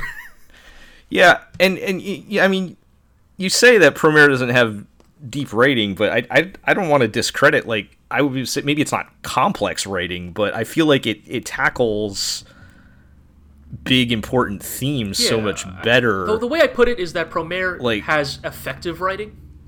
right, A- and like um, like I can tell you what Promare is about, right? Like, Right. even and and Promare actually does.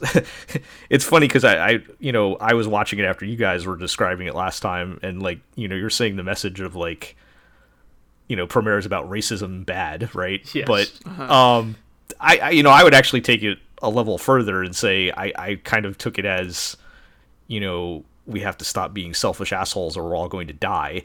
Um, and racism being you know through with under that umbrella they can tackle things like racism or you know rich people being to will willing to sacrifice other people's lives for their own benefit Uh-huh. or uh you know climate change denial Right. I mean, there's definitely an environmental. there's a, there's a lot of areas that that Promare touches on in such a short period of time but it's all under one strong thematic umbrella Right. that all makes Or sense I think I think a good way together of putting it is that all of Promare's various thematic themes, like like everything related to to its various themes, are consistent with each other. The Burnish are a cons- uh, the, the whole Burnish conflict thing.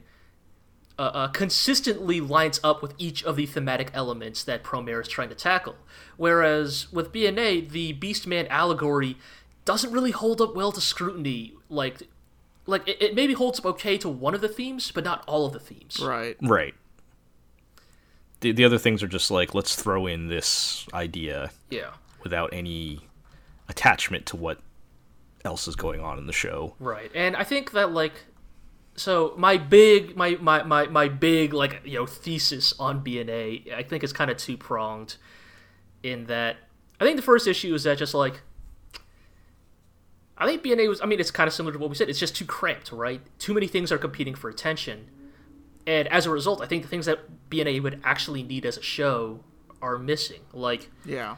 I was kind of talking this through, and like you know, we're kind of talking about how like oh, what BNA really needed was just like four or five more episodes, and what I think is I think actually BNA just needed like three, like three episodes. Th- like thematically, it needed to tackle three things. I think for this show to to really you know come together. And I'm not saying that this would have saved the show, but I think it would have made it a stronger work overall. I think the first is we never get an episode solidifying Ogami and Michiru's relationship. We we never get an episode solidifying them as friends, right? Like mm-hmm. we get all the we get all the plot beats of the unlikely couple, right? You get all the tropes of the odd duo throughout the show. But they don't really have any they don't have any impact because we don't see them as friends, right? Like to bring up another Trigger work, right? How come how come the Mako Fight Club episode is so good, right? Like you know, in Kill la Kill, the episode where Mako becomes captain of the Fight Club, and she becomes a two star and becomes super rich and becomes delusional and like loses sight of like what really matters, and you know, eventually ends in the cathartic like you know uh, making up between Ryuko and Mako at the very end, right, where she abandons her her two star lifestyle, you know, blah blah blah, and it's like, how come that works? And it's because they're friends, right? We care about them. They have a real friendship Right. every time Ogami and Michiru fight, or it's like, I don't trust you anymore, or like, ah, even though I don't like you, like, we gotta stick together, it's like, you guys barely know each other. Like, right. like, we didn't get a single episode of just those two hanging out in the city, like, just. We needed filler. We, we needed filler. Like, we just needed those two hanging out so we understand, oh, okay, even though they don't see eye to eye, they are friends. They do care for each other, right? Right. Like, they have they have some kind of you know. They, they they have the same values. Right, we needed some just- kind of connection. we just right, needed even one episode different. of that. Like, just one Right. episode could have helped. Then the second episode, I think BNA is missing. We never get an episode telling us why Anima City deserves to be saved.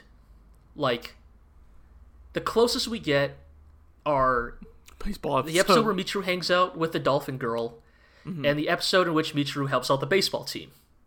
But other than those two, we never actually get a glimpse of like Anima City as as as as, as an entity, right? Like what are some of our favorite anime about big cities, right? Like uh, uh, Blood Blockade Battlefront, right? Mm-hmm. Like, how can we come to love that version of New York? Because we spend so much time with not just its main cast, but the people who live there, right? The girl who runs the diner, the guy who eats the burgers, the you know, we gotta get chow, we gotta get lunch, right? Like, you know, like we we get we we lo- we begin to love the city because the city is much is as much a character as the main cast. We never get that with BNA. Like, mm-hmm. Right. I think it's very telling that every single time any of the crew from episode 5 showed up anywhere else in BNA, it instantly became good for like 30 seconds. Like, Right. every single time without fail, because you're like, oh shit, it's those guys, right? Like the whole bit near the end where the raccoon is like, oh man, like is eating bread, and it's Super like, oh man, it's cr- super it's crust. crust. Right, super crust. It's bread crust with this weird white stuff in the middle that I've never seen before, and that's that's hilarious. It's so good, but we needed more. We needed another episode of, like that, right? I'm not saying we needed another Imaishi directed episode, but we at least needed an episode that was like right. exploring life in Anima City. Why is Anima City worth saving? Like, why are these people worth saving? Like, yeah, they're belligerent, and you know, I mean, it's it, it's sort of. I think they really should have taken a page out of uh, BBB's book, right? Of like that kind of New York thing of ah, they're belligerent and they fight all the time, but you know what? We're all just trying to make it here in the big city. I think that we need we need to know like what a day day in the life of Anima City is like, right? Exactly, Which we totally. don't really know at all. We never got we don't. that. We can't answer that question after after by Right. the time the show's over. And then, similar to the first episode, I think the other thing we never got, despite the fact that the show ch- kept trying to convince us, is are Michiru and Nazuna friends? Like, yes. Talking about yeah. all just their friends. They keep saying that they're friends. Right? They keep saying they're best friends, and we keep getting flashbacks while the ED plays. But like, again, Right. like At no point do we actually see that Right. demonstrated. uh, Like again, to bring back the Mako Ryuko thing, it's like if you want us to feel bad because there's a gulf between these two characters who used to be friends, you need to convince us they were actually friends once upon a time because that's what makes the gulf between them feel tragic. But Yeah, and that was like a whole nother tangent they went on with like uh when she was calling out Michiru for being, you know, leaping in and not uh you know thinking ahead and, you know, just you know, assuming you know, making all the assumptions that, you know, I'm gonna do you know, I you're assuming I want to do this and all that. And like again, they're picking away at their relationship when we we as the, as the audience have not experienced that relationship. right, so all. it just they just sound like a married couple that's on the rocks like right. like you're trying to convince us that these two had a relationship once upon a time, but all we ever see them do is fight. So Right. The only, and our only our only basis is uh, some photos that they show every now and then, right? It's Like, uh, and yeah, it's a tough thing, right? Like it's I don't know. Again, I don't want to like cast blame or like say ah this is all somebody's fault, but like, you know, like. Is it, you know, like, is all this because, like, Nakashima is writing these two works so close to each other? Is it just the way Yoshinari handles, like, you know, his storytelling? Like, I, you know, I, I, I, I would, I would, yeah. I I'm kind of interested because obviously these things are collaborative, right? Like Right. like you said, you can't pin it all on one person, and you know even though Nakashima wrote both. You know how much is the you know the big picture stuff coming from the director right. and and you know Nakashima filling in their ideas and, versus and, and for better or worse, because we've seen Yoshinari direct a TV series before, it's a similar effect. Just yeah, for better or worse, I feel more inclined to believe that it's just the way Yoshinari. Like that's Hey- what he wanted and Nakashima's just trying to help him Yeah, fill in Yeah, and it's like the details but uh and again, I, Yeah. it's unfair because right, I don't want to be like, oh, Yoshinari bad, Imaishi good, but it, I mean, it's just like even on a good day, Promare is such a hard act to follow. Like Yeah. it's I mean that's the other thing like even just not the fact that Prom- Promare is fantastic uh I, like it feels like did did Yoshinari and Imaishi like communicate at all that they were working on ver- uh, right, like, what like, they were the working on that like Alan and there's- Cray, like like the fact that Alan is basically just like skinny Cray Foresight is like like, like, it feels like they didn't talk to each other at all during the production of these and you would think having nakashima in the middle of them that he might say something you're like, hey, but, this sounds really similar to this other thing we're doing right now. It's because because you know th- they they are thematically somewhat different but you could definitely make a venn diagram of the different themes going on in both of them and there would be a lot of overlap I don't know, right? dude. I don't know, dude. I would almost go as far as say that Venn diagram is a circle. like it's I guess if you're looking at big picture message, yeah, it's they're pretty.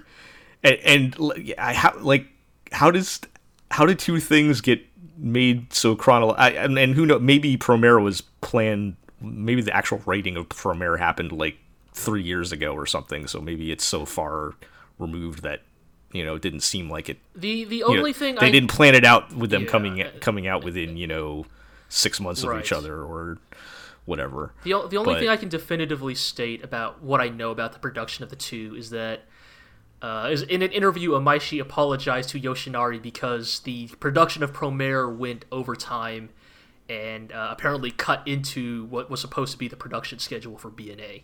But Right. You know. So we know Promare. I'm assuming the concept of the story was written years ago. Probably, at this yeah, point. definitely. I mean, that was, I mean- I mean, they announced Promare back with the, when they announced with Darling the Franxx Gridman, and yeah. Gridman. Right? yeah, it was the last So of that those was three like- to actually come out. So Right. So that was like years ago now. So maybe it's just because that that was written so long ago and BNA was written more recently. It's not like they were being written at the same exact time. Right, I mean- but that said, you would think with the you know the foreknowledge of knowing what Promare is about, yeah, you would have taken that into. So I.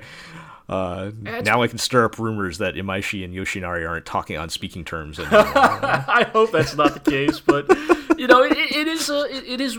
You know, I mean, I think this happens a lot in the industry. Where I mean, this happens a lot in the indus- industry where two completely different studios arrive at the same similar idea, right? Like, you know, uh, for a video game example, you could look at Sekiro and Ghost of Tsushima, like two games that happen to get announced around the same time about right. samurai ninja shit. Eh, So this this does happen because like ideas don't come from like a magical wellspring. It's usually like something to do with the culture, something to do with the times, has people thinking about similar things.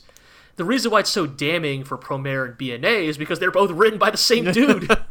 Right, they're written by the same guy. It's the same studio. Like a lot of the same people, I'm sure, were working on right, like both of them.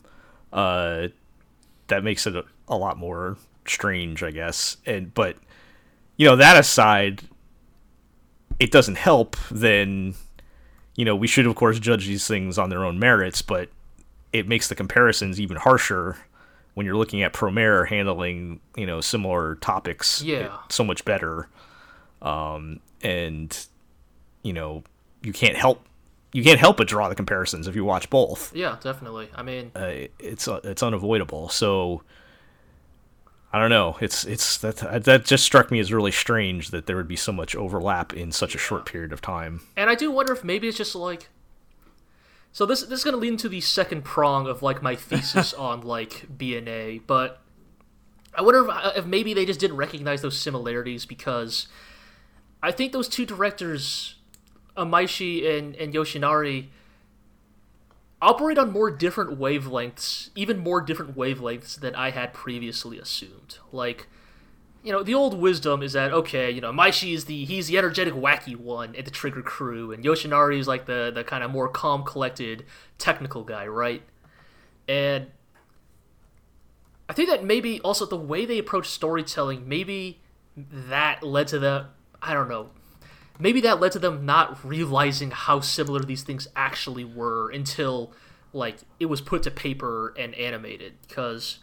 Right. Maybe when you're drawing up the big concepts for it, it doesn't sound the right same. they feel different enough at least at the time but yeah so like the so here's how i'll put it like the one, the, one of the fundamental things that i think i realized while watching bna and again it's hard to judge you know definitively because yoshinari has only directed two tv series and two ovas but i think maybe the real difference between like yoshinari and imaishi when it comes to like how bna and promare turned out beyond just like the technical aspects of like their, their budget and like you know what they had to work with on a technical level I think is like it's it's it's less their technical skills and it's kind of more the difference in their sensibilities when it comes to how they pace and framework their narratives. And the way I've decided to to to distill this is into a single into is into a single simple rule I've come up with, which is that, uh-huh. and I, I I phrase it this way on purpose. Imaishi is always climaxing. Okay. And what I mean by this is that in most of Imaishi's works, his characters are always active participants in their narrative and are kind of always responsible for their own forward narrative thrust. So they are always kind of jumping from one mini narrative climax to the next that eventually leads to the the the larger overarching narrative climax. You know, you think about like what do what do what do what do uh, Simon and Kamina want to do? They want to break through the ceiling. Then what do they want to do after they break through the ceiling? They want to fight the Beastmen. Uh, What do they do after they fight the Beastmen? They want to defeat Lord Genome and the four generals, right? Like, like it, it, it it's it's con- they're, they're, his characters are constantly jumping from like one conflict to the next, and, and they are they are the agents in their own momentum. Yeah, like kill la kill. What does Ryuko want to do? Find out who killed her dad. How does she do that? Beating up the various club captains, beating the the four generals again, Hmm. you know, defeating Satsuki, right? Like, I, joke, but like, it, it kind of makes sense when you think about it, right? Like, Imaishi's characters are always the agents in their own their own narratives, right?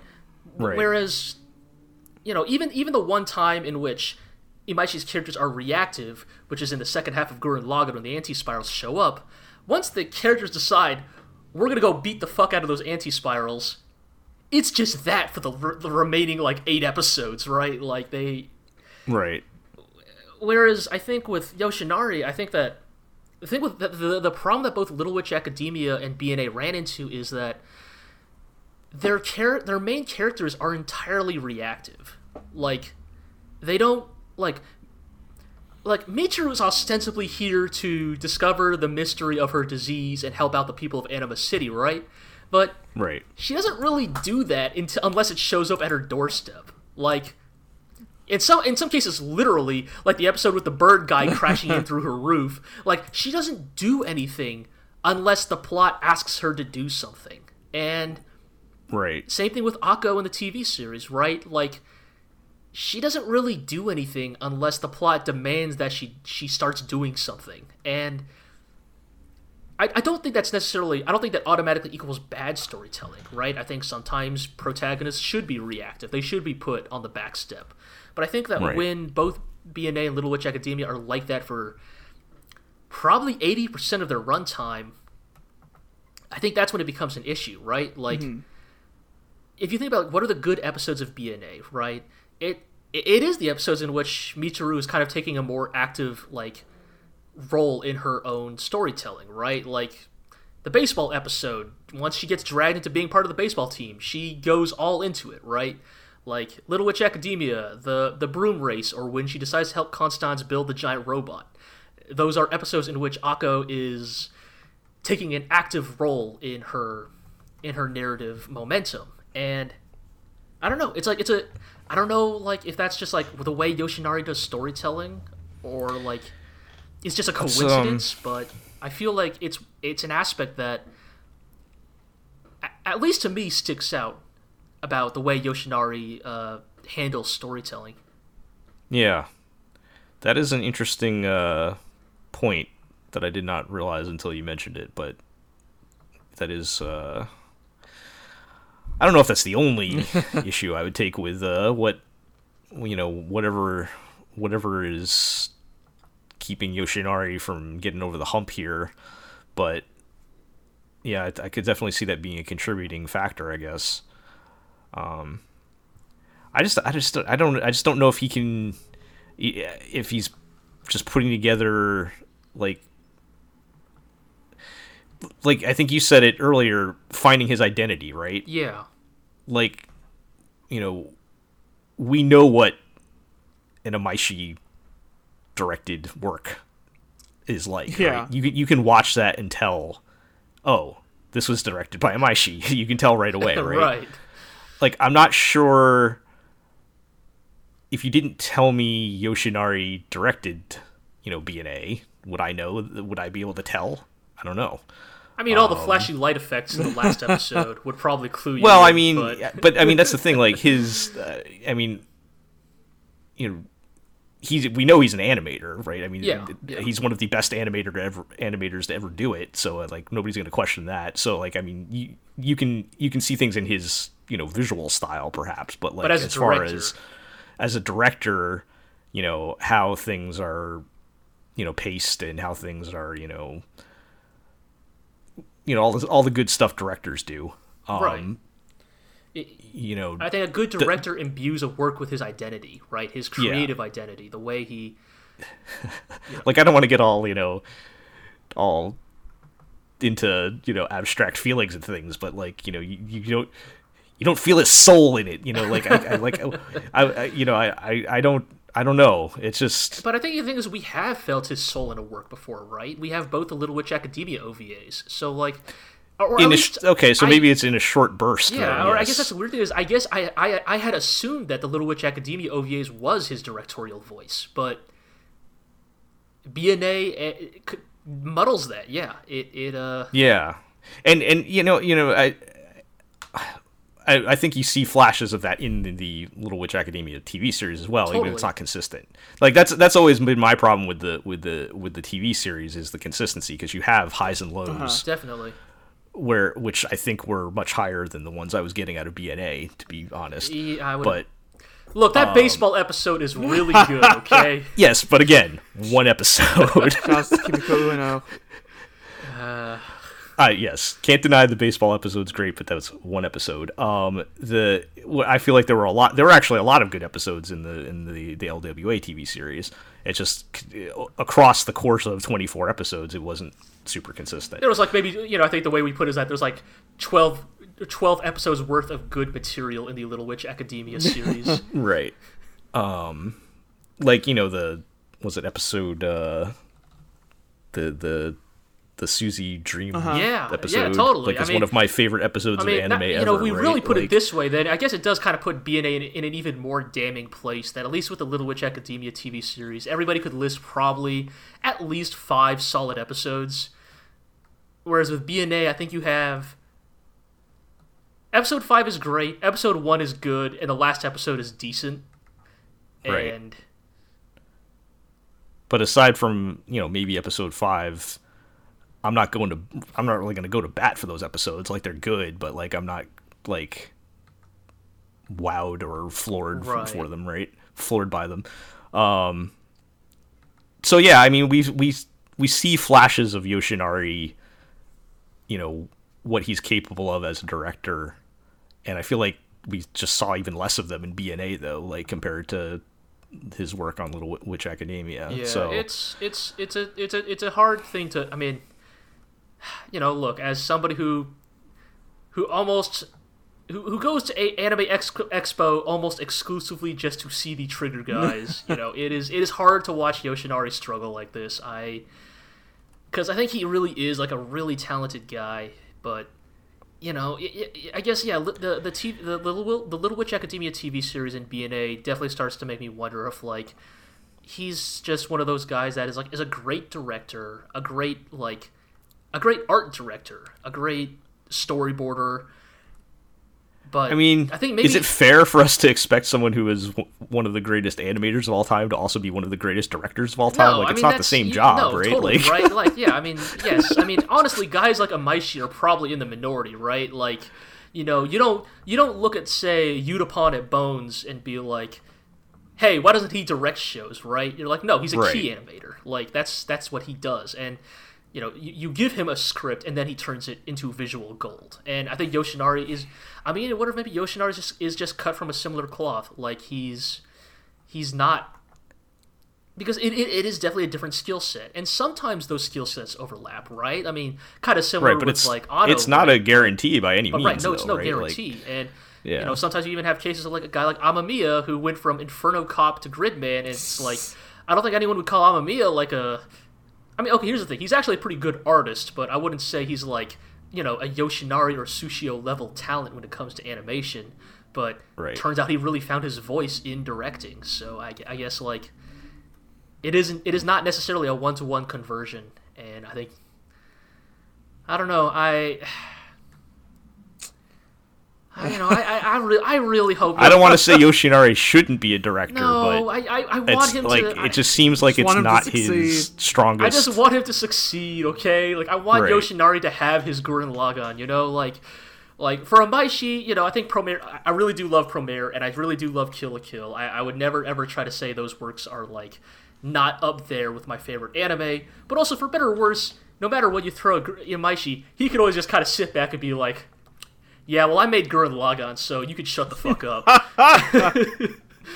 And I want Yoshinari to have that. I want Yoshinari to have his Gurren Lagann, his Evangelion, the the thing he can like hang his hat on as like his crowning achievement. And like, I mean, he has Little Witch Academia 2, The Enchanted Parade, you know, which is you know, Nothing but great. delight. fucking am- fucking amazing. But I I, I need I, I want him to have like a TV series to his name of that caliber. And I I don't know, like it's a tough. I don't know if like it's a hard thing to tell if it's like a it's if it's an experience thing or just like a.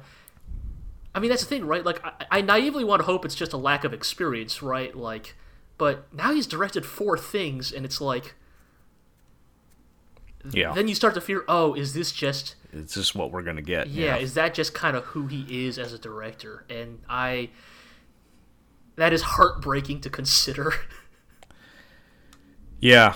Yeah, like I have to wonder like is it just like a situation where he's just built up so much goodwill that and is I mean, I'm assuming that's what he wants to do is to be a director if that's what he's doing and he doesn't want to just be, you know, just an animator right. I mean there are definitely guys and, at Trigger who could be directors if they wanted and to. he's got enough clout where he can say I want to direct, right? Yeah, definitely. So, you know, is that i- i- even though he might not be their best option, is that just the what you know the reality of the situation because that's what he wants to do? Yeah, I, don't I, mean, I guess it's also another thing of like, I, I was I was I was I was I was floating this hypothetical situation, but like, would it have actually have worked out better if Yoshinari directed Promare and had access to a full movie budget that let him cut loose with no restrictions, and then Imaishi directs BNA because Imaishi knows how to work on a shoestring budget and make it work. Whereas it feels like maybe Yoshinari's thing is that he doesn't know how to get the most out of a limited budget because his best works are the ones where he basically had unlimited money and time. And Well, my my first counter to that is I don't feel like BNA was lacking on uh, budget. Budget. fair enough, fair enough.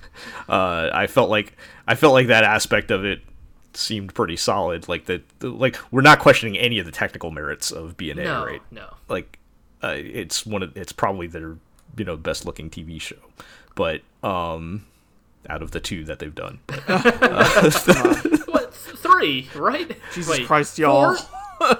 What? Wait, what, what do you mean? Like, I'm so- well like full length, like full length.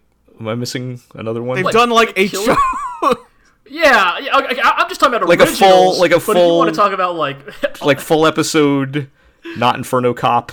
Kill la Kill, uh, Kiznaiver, Little Chick Me a Dolly and the Franxx, Gridman. Um, Oh, I forgot we count- do we also, I don't count count, I don't count Darling in the Franxx. So And I don't know if uh, yeah, I don't know if we count Darling in the Franxx. Luluco. Do we count Um, Luluco? That was half episodes.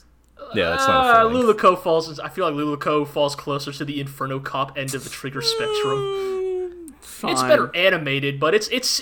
Look, I'm just saying. They did that adaptation that nobody gives a shit about. Also, Look, I'm just like in this cafeteria, Luluco sits at the same table as Inferno Cop and Ninja Slayer. Right.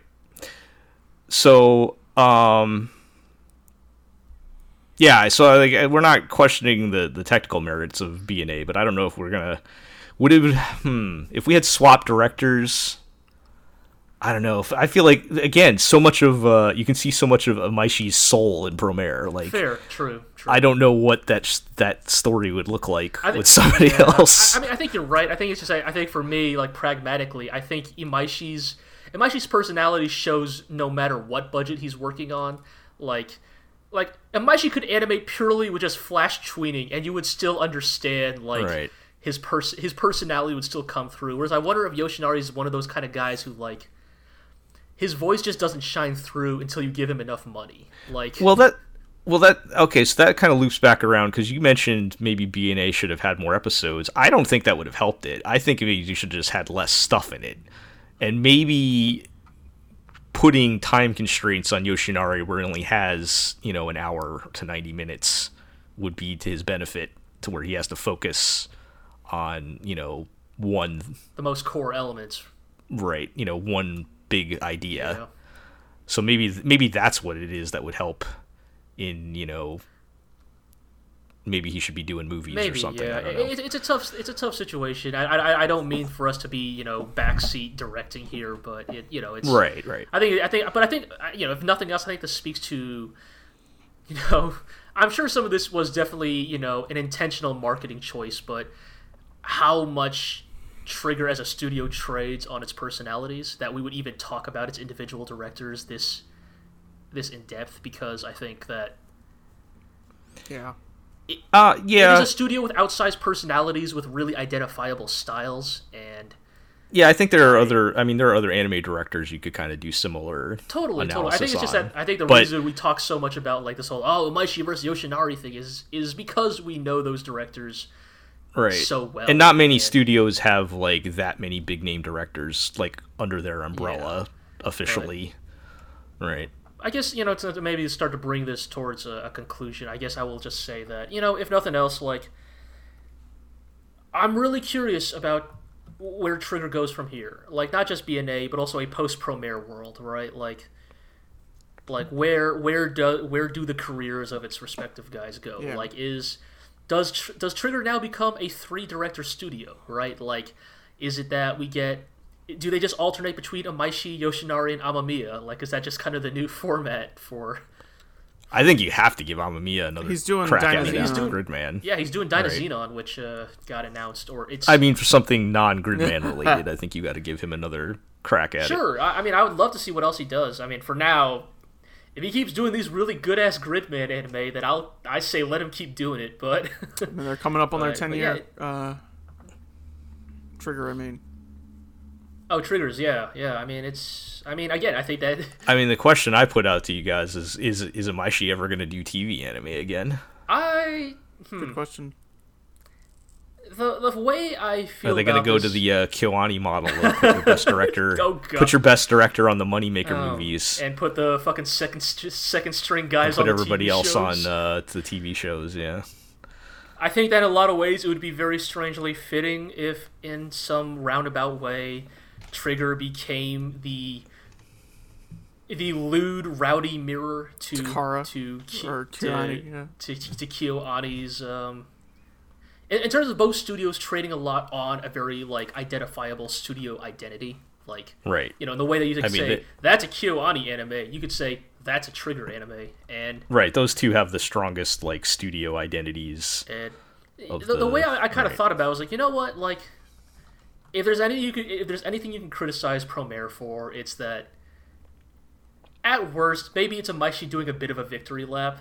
Like he's just like, man, I'm really fucking good at this shit, aren't I? like, mm. like, I mean, it's just, it's just him doing the same old tricks. It, it, it is in many ways in a Maishi Greatest Hits album. And the way I felt about that is, you know what?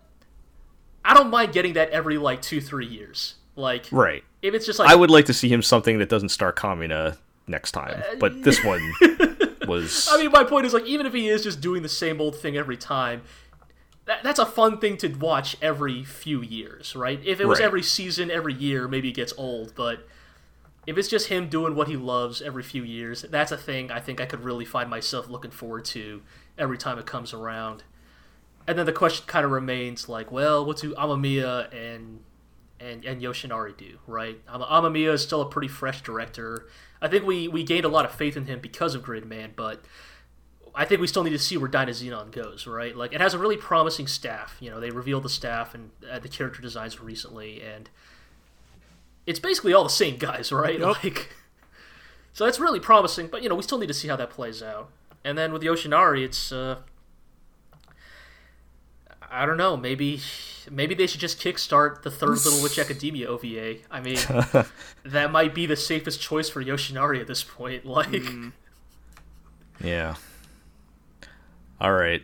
So uh on the uh the stack ranking of best trigger shows, where does BNA end up on the uh the list? I mean, I think it is probably the lowest ranked of the Trigger originals, but still ranks above all of the Trigger hired What gun about- shows. I mean, define trigger originals because you could you could put Kiznaiver and Jolene the Franxx on that list too. I would definitely put those below BNA. Look, man, Right. like yes, we have pros with BNA, but I think the thing I want to make clear, BNA is a three out of five show or a seven out of ten, whichever whichever review score you Whichever prefer. scale you like, It's- yes. It's fine. It's not bad. Like the thing I want to make it clear is that BNA is not a poorly made show. It is not an offensive show. It is not. It is not bad to the point where we dropped it. I mean, it's you know, it's it's. It is solid for what it is. It's just Right. not particularly noteworthy by the standards we have come to associate with. It's a three star show from people that were expecting four and five star yeah, shows from. Yeah, and so like you know, look, I I, I got to be honest. I only watched like two episodes of Kiznaiver. That was like when I was in Singapore and I was super busy, and I was like, this sure looks nice, but I don't know if I'll stick with this. And you know, I forgot it exists. unlike unlike unlike unlike Darling the Franxx, BNA did not actively offend me episode to Uh-huh, uh-huh. episode. So I would still rank BNA above that, if nothing else. Like it's, I'll put it this way. but does it rank above Space Patrol Luluco? No, no, it definitely falls below Luluco. Like the stack ranking now, if we're not going to include individual series, but like the the franchises as a whole, it's probably like it's probably Kill la Kill, Little Witch Academia, Inferno Cop, Gridman, Luluco, BNA. That's that's my personal stack rank because I made a deal with the devil that Inferno Cop always has to be in my top three. So Are we not are we not counting Promare because Oh shit! it's a movie? Oh or should man, we count fuck! Where does Promare? Promare go in all this? That's more. Maybe that's the more interesting question. Oh, I think we're probably all on the same page on BNA, but I think Promare is probably like, for for me personally, it sits around Little Witch Academia tier. Like, in terms of like, it is just a delight to watch. It's a lot of fun. I, it's unbelievably well made. I think, I think for me personally, anyways, I think Kill la Kill just slightly ekes it out because it has more time to like kind of explore its characters and you know yeah, I always prefer TV shows over movies. Yeah. But I had Promare been a TV show, it might be number one for me. I mean, that's assuming Promare could keep up that level of quality. If it could, across if it could keep it up for 26 right. episodes. I That's mean, I a think, that's a huge it's a huge assumption. I think but, Promare, in a lot of ways, gets to be what it is because it's 90 minutes. So, yeah. Ira, what do you think? Of where BNA ranks. Yeah, where would you put BNA and uh, well, well, what the hell? Put where would Promare go? Promare is like everything Imaishi's ever made in one movie, right? I mean, yep. R- yeah, probably up there. that is the spirit, the spirit of Trigger. BN, BNA, I would not. It would not crack my top three. Let me put it that No, way. I don't think it cracks any of our top three. But I I don't don't think it think. It, but I don't think five. it cracks the bottom three. Sure, sure. I mean, it's again. I feel like even the worst Trigger original, Uh-huh, Darling largely. the Franxx. Okay, keep going. Shut, shut Keep up. going. Keep talking. what, are you gonna say about Darling and the Franxx, G? Darling and the Franxx doesn't count, and you know it. That's an A1 Productions. I mean, yes, Nishigori is honorary trigger. I won't deny that. Look, look, look all right. You know what? Let's They they announced Darling the Franxx with Promare and all right, fine. Let's let's be fucking all right. Let's be fucking real. All right, we're all we, we're all like hemming and hawing. Oh, poor Yoshinari. It's a shame that as a director he just couldn't really pull it together. You know what? Yoshinari is fine. Nishigori. That's the darkest timeline for we're, we're, we're shifting uh, blame now. Nishigori is the darkest timeline for that for a, for a Gainax alumni. Like that's that is the greatest fall from grace you could you you could you could possibly imagine. But look, you know what I say when I'm saying that even like the bad trigger works are generally still okay on like a a, a, a technical and thematic level. if you if you want to put the asterisks on Darling the Franxx not being completely a Trigger production, I also don't want to completely absolve them from guilt either. Oh no, of course uh, not. I yeah. mean, they look. They signed their name to that project. They gotta. They they have they they they know what they did. Right. And of course, and of cour- of course, with the you know the majority of anime fandom, it was tremendously successful. So you know, who are we to uh, Yeah, I mean, question it? But uh, no, we we definitely should question it. It was it was bad. Um. all right. Well, I think uh, that does it for our uh, exhaustive, uh, Uh-huh. comprehensive coverage of BNA, Brand New Animal, and the State of Trigger. yes, we got our trigger discourse. We got our annual trigger discourse podcast. Do um, have they announced anything else other than the ne- the, Nope. the Gridman? No, the new and Gridman. I, that's kind of why I said I think it's going to be interesting. I think if it if it had not been for COVID, I think I definitely would have tried to cajole Eero into going to Anime Expo with me this year, because my suspicion is this year would probably have been the year where Trigger reveals what they're doing next. I saw um, coming up on I didn't read year. the details. Yeah, that too, and you know, anime studios love their big anniversary projects.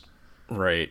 Um, I didn't see the details, but I did see Anime Expo is doing some kind of online thing. It's not the same. It's not the same when it's Right, but I mean, the Trigger guys get money guns and shooting de- shooting Inferno Cop dollars at the crowd. of course, it's not the same, but there's still opportunity to announce stuff, right? man, what if? Ooh, okay. What do you think Trigger does for its 10th anniversary? Do you think we either get Inferno? Oh, we can't. Oh, oh, well. Luluco is five, right? Yeah, I was about to say, what do we get Inferno Cop 2? But then I realized, you know, the Should it be Luluco too? the VA passed away, so we can't. Man, I'm real sad we're Oh, never gonna get any more for- Inferno Cop. That actually, Inferno. that really bums me out. Um, uh, okay, fine. How about this? The 10th anniversary. Trigger's got like a big PV going, lots of lights and showcasing. And then, no. Fly Away now starts mm, playing. Trigger got the rights back to Panty and Stocking. Panty and Stocking season 2, Let's, baby. let's be it's real. finally It's happening. probably just Sex and Violence at light speed. Like, No, it's Panty and Stocking season two. It's finally happening. That that Oh. that joke at the end of season one that wasn't just a joke. They meant it. We're definitely getting season two. I'm not sure. I'm not sure. I actually want to watch a second season of Panty and Stocking, but I want it to happen. Oh, just imagine, imagine. They did have. Didn't that come up like over the sometime over the past year? Somebody asked about that, and they're like, they could do it or something. Like it's not like a. They're not going to be like a licensing problem or whatever. But The thing I heard is that basically, if the respective parties wanted it badly Like, enough, they could make right, it happen. Gainax isn't going to stop them. Right? It's just uh, you know, I think at this point, Trigger is more invested in growing its own properties. But I mean, I, I feel like if I offered like a thousand dollars to Gainax right now, they would give me the rights to Panty and Stocking, huh, given their current we should situation. look. We should look into that then. so maybe maybe I'll look into that. all right, then we'll find they'll finally have enough money to make Blue Uru. They'll have enough money to post Uh, bail this is for I, that, this is uh, the guy trigger. This is a, this is the Trigger Discourse podcast, not the Morning Gainax yeah, well, yeah. I don't. Let's let's we're, we're way over time here, which is fine because I, I wanted to air out.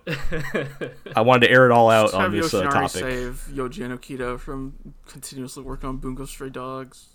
Then maybe they can actually make something good. Uh, Free Tsurumaki while we're at it. Yep. Free Sur- hashtag Yeah, free Tsurumaki, well, hashtag well, free the, the last Enokido. Evangelion movie is never gonna happen. You know, so just uh, have Trigger's 10 year be Tsurumaki and Okito surprise collab once more. And Oh, we're back, man. baby. Oh, now We we are need just to go, coming up we with need to dream end this. scenarios. That That, yeah, yeah. Before before we get to some some uh, crafting bullshit. some variation of Biscuit Hammer happening, we need to uh, close this uh, conversation. yeah. So, um, all right. Well, that'll do it then. Let's uh, get our housekeeping. Uh, check out our content at theglorioblog.com. Uh, follow us on Twitter at theglorioblog. Uh, you can uh, subscribe to the podcast on iTunes, Google Play, Spotify, Podbean, and YouTube. Um, tell your friends, tell your enemies, and we'll catch everybody next time.